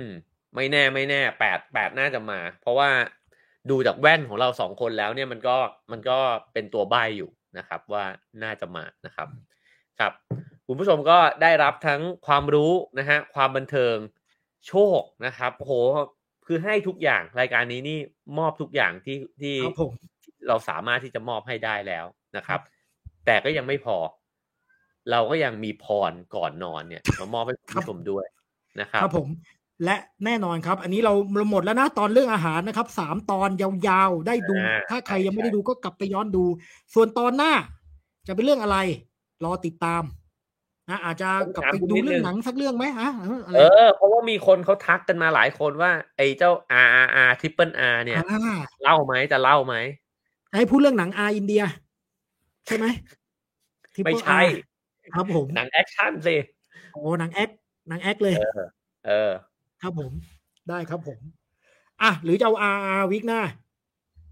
ได้อะถ้าเกิดว่าอ่ามีมีใครอยากดู R R R นะครับ ให้จันตุนมาวิเคราะห์ถอดรหัส R R R ให้พิมพ์ R เข้ามานะครับ ครับผม ถ้าอยากดู X ก็พิมพ์ X ครับผม ครับ มีไหมครับหนัอ้าวง X อินเดียมีไหมมี อืมมึงอยากให้กูไปถึงเรื่องนั้นเลยครับผม เอาไอ้นี่ผมเอาเรื่องถาเป็มนเชิงวัฒนธรรมเฉยอ๋อครับผมครับๆ อ่า อ่า โอเค มีคนสนใจเยอะโอ้ R เพียบเลยพิมพ์มา R เยอะเพียบเลยครับ ครับอืมมีคนพิมพ์ X มาจริง ๆ ด้วย คุณอย่าไปบ้าจี้ตามมันมากครับ คุณ มัน มันบ้าจี้ มันก็อะไรของมันไปเรื่อย ครับผม แล้วพิมพ์ Y เข้ามานี่หมายความว่าอะไรครับ ครับผม X Y ไงโอ้ X แล้ว Y เพียบเลย เพียบเลย ครับผมแต่แนะนำให้ไปดูนะ ถ้าอยากดูเรื่องแบบอยากอยากอรรถรสเนี่ยนะครับ แนะนำให้ไปดูหนังเรื่องนี้ R R R เนี่ยโอ้โหมันแอคชั่นอินเดียเนี่ยมันคนละไวยากรณ์กับฝรั่งเลยอืมสุดอืมนะครับ เพราะฉะนั้นเนี่ยเดี๋ยวเรามาดูกันว่าโอ้โหแล้ว แต่กูค้นคนเยอะแน่นอนครับ กูพูดเลย เพราะว่าอีตอนจบอะมึงขุดใครต่อใครก็มาก็ไม่รู้ในฉากจบของมึงเนี่ยนะครับโอ้เออเดี๋ยวผมต้องไปดูตอนจบอีกรอบนึงเพราะเห็นอ่าคุณบอกว่าตอนจบนี่มัน นี่เขาบอกมีซีนดูซึ้งร้องไห้เอ้ยแต่แต่มีความซึ้งนะ มันไม่ใช่แค่แอคชั่นผมว่าเนื้อเรื่องมันแบบมันดราม่ามันด้ผูวยกดีมันผูกดีขมันยี้ผูกดีอ่ามันผูกหัวใจดีอืมอืมผูกปมดี แต่ว่าอืมไวยากรณ์แอคชั่นเนี่ย โอ้โหพี่ครับ พี่ในอินเดียสุดๆเลยนะครับผมสุดสุดหาไม่ได้ในฮอลลีวูดจริงครับนะผมมาผมให้คุณขอโทษขอโพย คุณผู้ชมอะครับ โอเคครับก็อ่าเดี๋ยวเรารอดูกันนะครับ ว่าคราวหน้าจะเป็นอย่างไร แต่ว่าในวันนี้นะครับ แล้วก็รวมทั้งครั้งที่ผ่านๆมาเนี่ยนะครับ ก็อาจจะมีสิ่งที่ผมได้ล่วงเกินนะครับ หรืออาจจะเป็นข้อมูลความรู้ที่อาจจะผิดพลาดนะครับ ก็ต้องกราบขออภัยคุณผู้ชมไว้ด้วยนะครับ ก็หวังใจว่าคุณผู้ชมจะเมตตานะครับนะผมก็ขอกราบขมาลาโทษไปณที่นี้ครับ กราบหนึ่งกราบสอง กราบสามด้วยความรักและเมตตาครับ ท่านผู้เจริญซึ่งมากไปด้วยปัญญาทุกท่านครับ นิพพานังครับปรมังสุขขังครับผม ครับผมผมเองก็เหมือนกันนะครับ ถ้าเกิดว่าวันนี้นะครับ มิตรสหายของผมนะครับ ได้บรรยายอะไรไปนะฮะแล้วก็ทำให้ทุกท่านเนี่ยเกิดอาการหิวในยามค่ำคืนนะครับ แล้วก็ไม่สามารถออกไปหาอาหารอินเดียได้ แล้วก็เกิดความโกรธนะฮะขึ้นในใจเนี่ยก็ต้องขอขมาลาโทษไว้ด้วยนะครับ แล้วก็ไม่ได้เกิดขึ้นจากความตั้งใจ ของท่านผู้บรรยายแต่อย่างใดนะครับ แต่ว่าเกิดจากเจตนาบ้างเล็กน้อยเท่านั้นเองนะครับ ก็ ก็ครับผมและถ้ามีอะไรผิดพลาดไปแล้วก็ผมล่วงเกินอะไรไปก็ขอโทษด้วยเช่นกันนะครับ ครับ กราบหนึ่งครับ กราบสองกราบสามครับ ก็ขอให้มีปัญญาและความสนุกตลอดไปนะครับครับอะผมมาถึงและท้ายของรายการเราครับ ครับ แน่นอนครับเราจะต้องมอบศีลมอบพรเป็น กำลังใจนะครับ แล้วก็เป็นบทกลอนนะครับ เพื่อที่ให้ทุกท่านได้มีพลังในการดำเนินชีวิตต่อไป และกรอนนี้เราแต่งใหม่สดๆทุกรอบครับครับผมผมขออนุญาตเป็นคนเริ่มต้นบทกวีบทนี้ ขอให้วันนี้จี๊ดจ๊าดนะครับ คุณนิ้วกลมครับผมครับนะครับ ก่อนที่ท่านจะหลับไปในคืนนี้ ขอให้ฝันถึงโรตี อินเดียเหนือ อืมแล้วอย่าลืม อินเดียใต้ต้องจุนเจือ ฝันถึงเกลือ ถึงพริก ถึงหอมแดงอ่าฝันถึงผงกะหรี่มาซาล่าเอาไปเรียกกูไปหมดแล้ววะมึงไปมึงไป มาซาล่าโยแล้วเกิร์ตชาเอ่อขนม ต้องมีแฝง อ่า ทั้งจามุนลัสมาลัย ก็ไม่แพง อืม ขาวเหลืองแดง กวาดทั้งโต๊ะ จนเช้าเอ่ย อ่า ก็ถือว่าถูไถนะครับ เห็นไหมฮะ เยี่ยมยอดครับผม โอ้ พวกเราเก่งขึ้นเรื่อยๆ พวกเราเก่งขึ้นเรื่อยๆนะ ครับมึวันงนี้กล้ากรชมถือว่า ครับมึงกล้าชมออกสื่อด้วยนะครับ ครับผมมึงยังกล้านะครับ ครับ ผมมีความกล้าดีครับครับได้ครับวันนี้ถือว่าแบบโอ้โหกลมกลมกลมกลืนมากเป็นกรที่แบบไหลลื่นเชื่อมต่อกันได้แบบเป็นเนื้อเดียวกัน แล้วก็สร้างครับผมภาพจินตนาการเนี่ยราวกับเป็นอืมลูกหลานสุนทรภู่ยังไงอย่างนั้นเลยโอ้โหนะครับเยี่ยมเลยครับ สุนทรพี่ครับผมครับผม โอเค วันนี้ก็ขอบคุครับอาจารย์ตุลนะครับ อีกครั้งหนึ่งนะฮะที่มาในอ่าในปางเชฟนะครับ ครั้งหน้าอาจารย์ตุลก็จะมาในปางอื่นนะครับ ก็รอติดตามกันว่า ผมกับอาจารย์ตุลจะเป็น R ไหนนะครับ ใน R R R ก็อย่าลืมไปดูกันก่อนนะครับ ใครที่ยังไม่ได้ดูก็ไปดูกัน แล้วก็จะได้มาแอคชั่นกันเต็มที่ในวันพุธหน้าทุ่มครึ่งนะครับ ขอบคุณทุกคนด้วยนะครับ ที่ร่วมสนุกเข้ามาแล้วก็ทุกคอมเมนต์สนุกสนานนะครับ แล้วก็รวมถึงการสนับสนุนรายการของเราด้วยนะครับ ก็จะพยายามทำต่อไปให้สนุกแล้วก็มีความรู้อย่างมากที่สุดนะครับ โอเคครับ วันนี้ลาไปก่อนครับ ราตรีสวัสดิ์ครับผม สวัสดีครับ ครับ สวัสดีครับผม สวัสดีครับ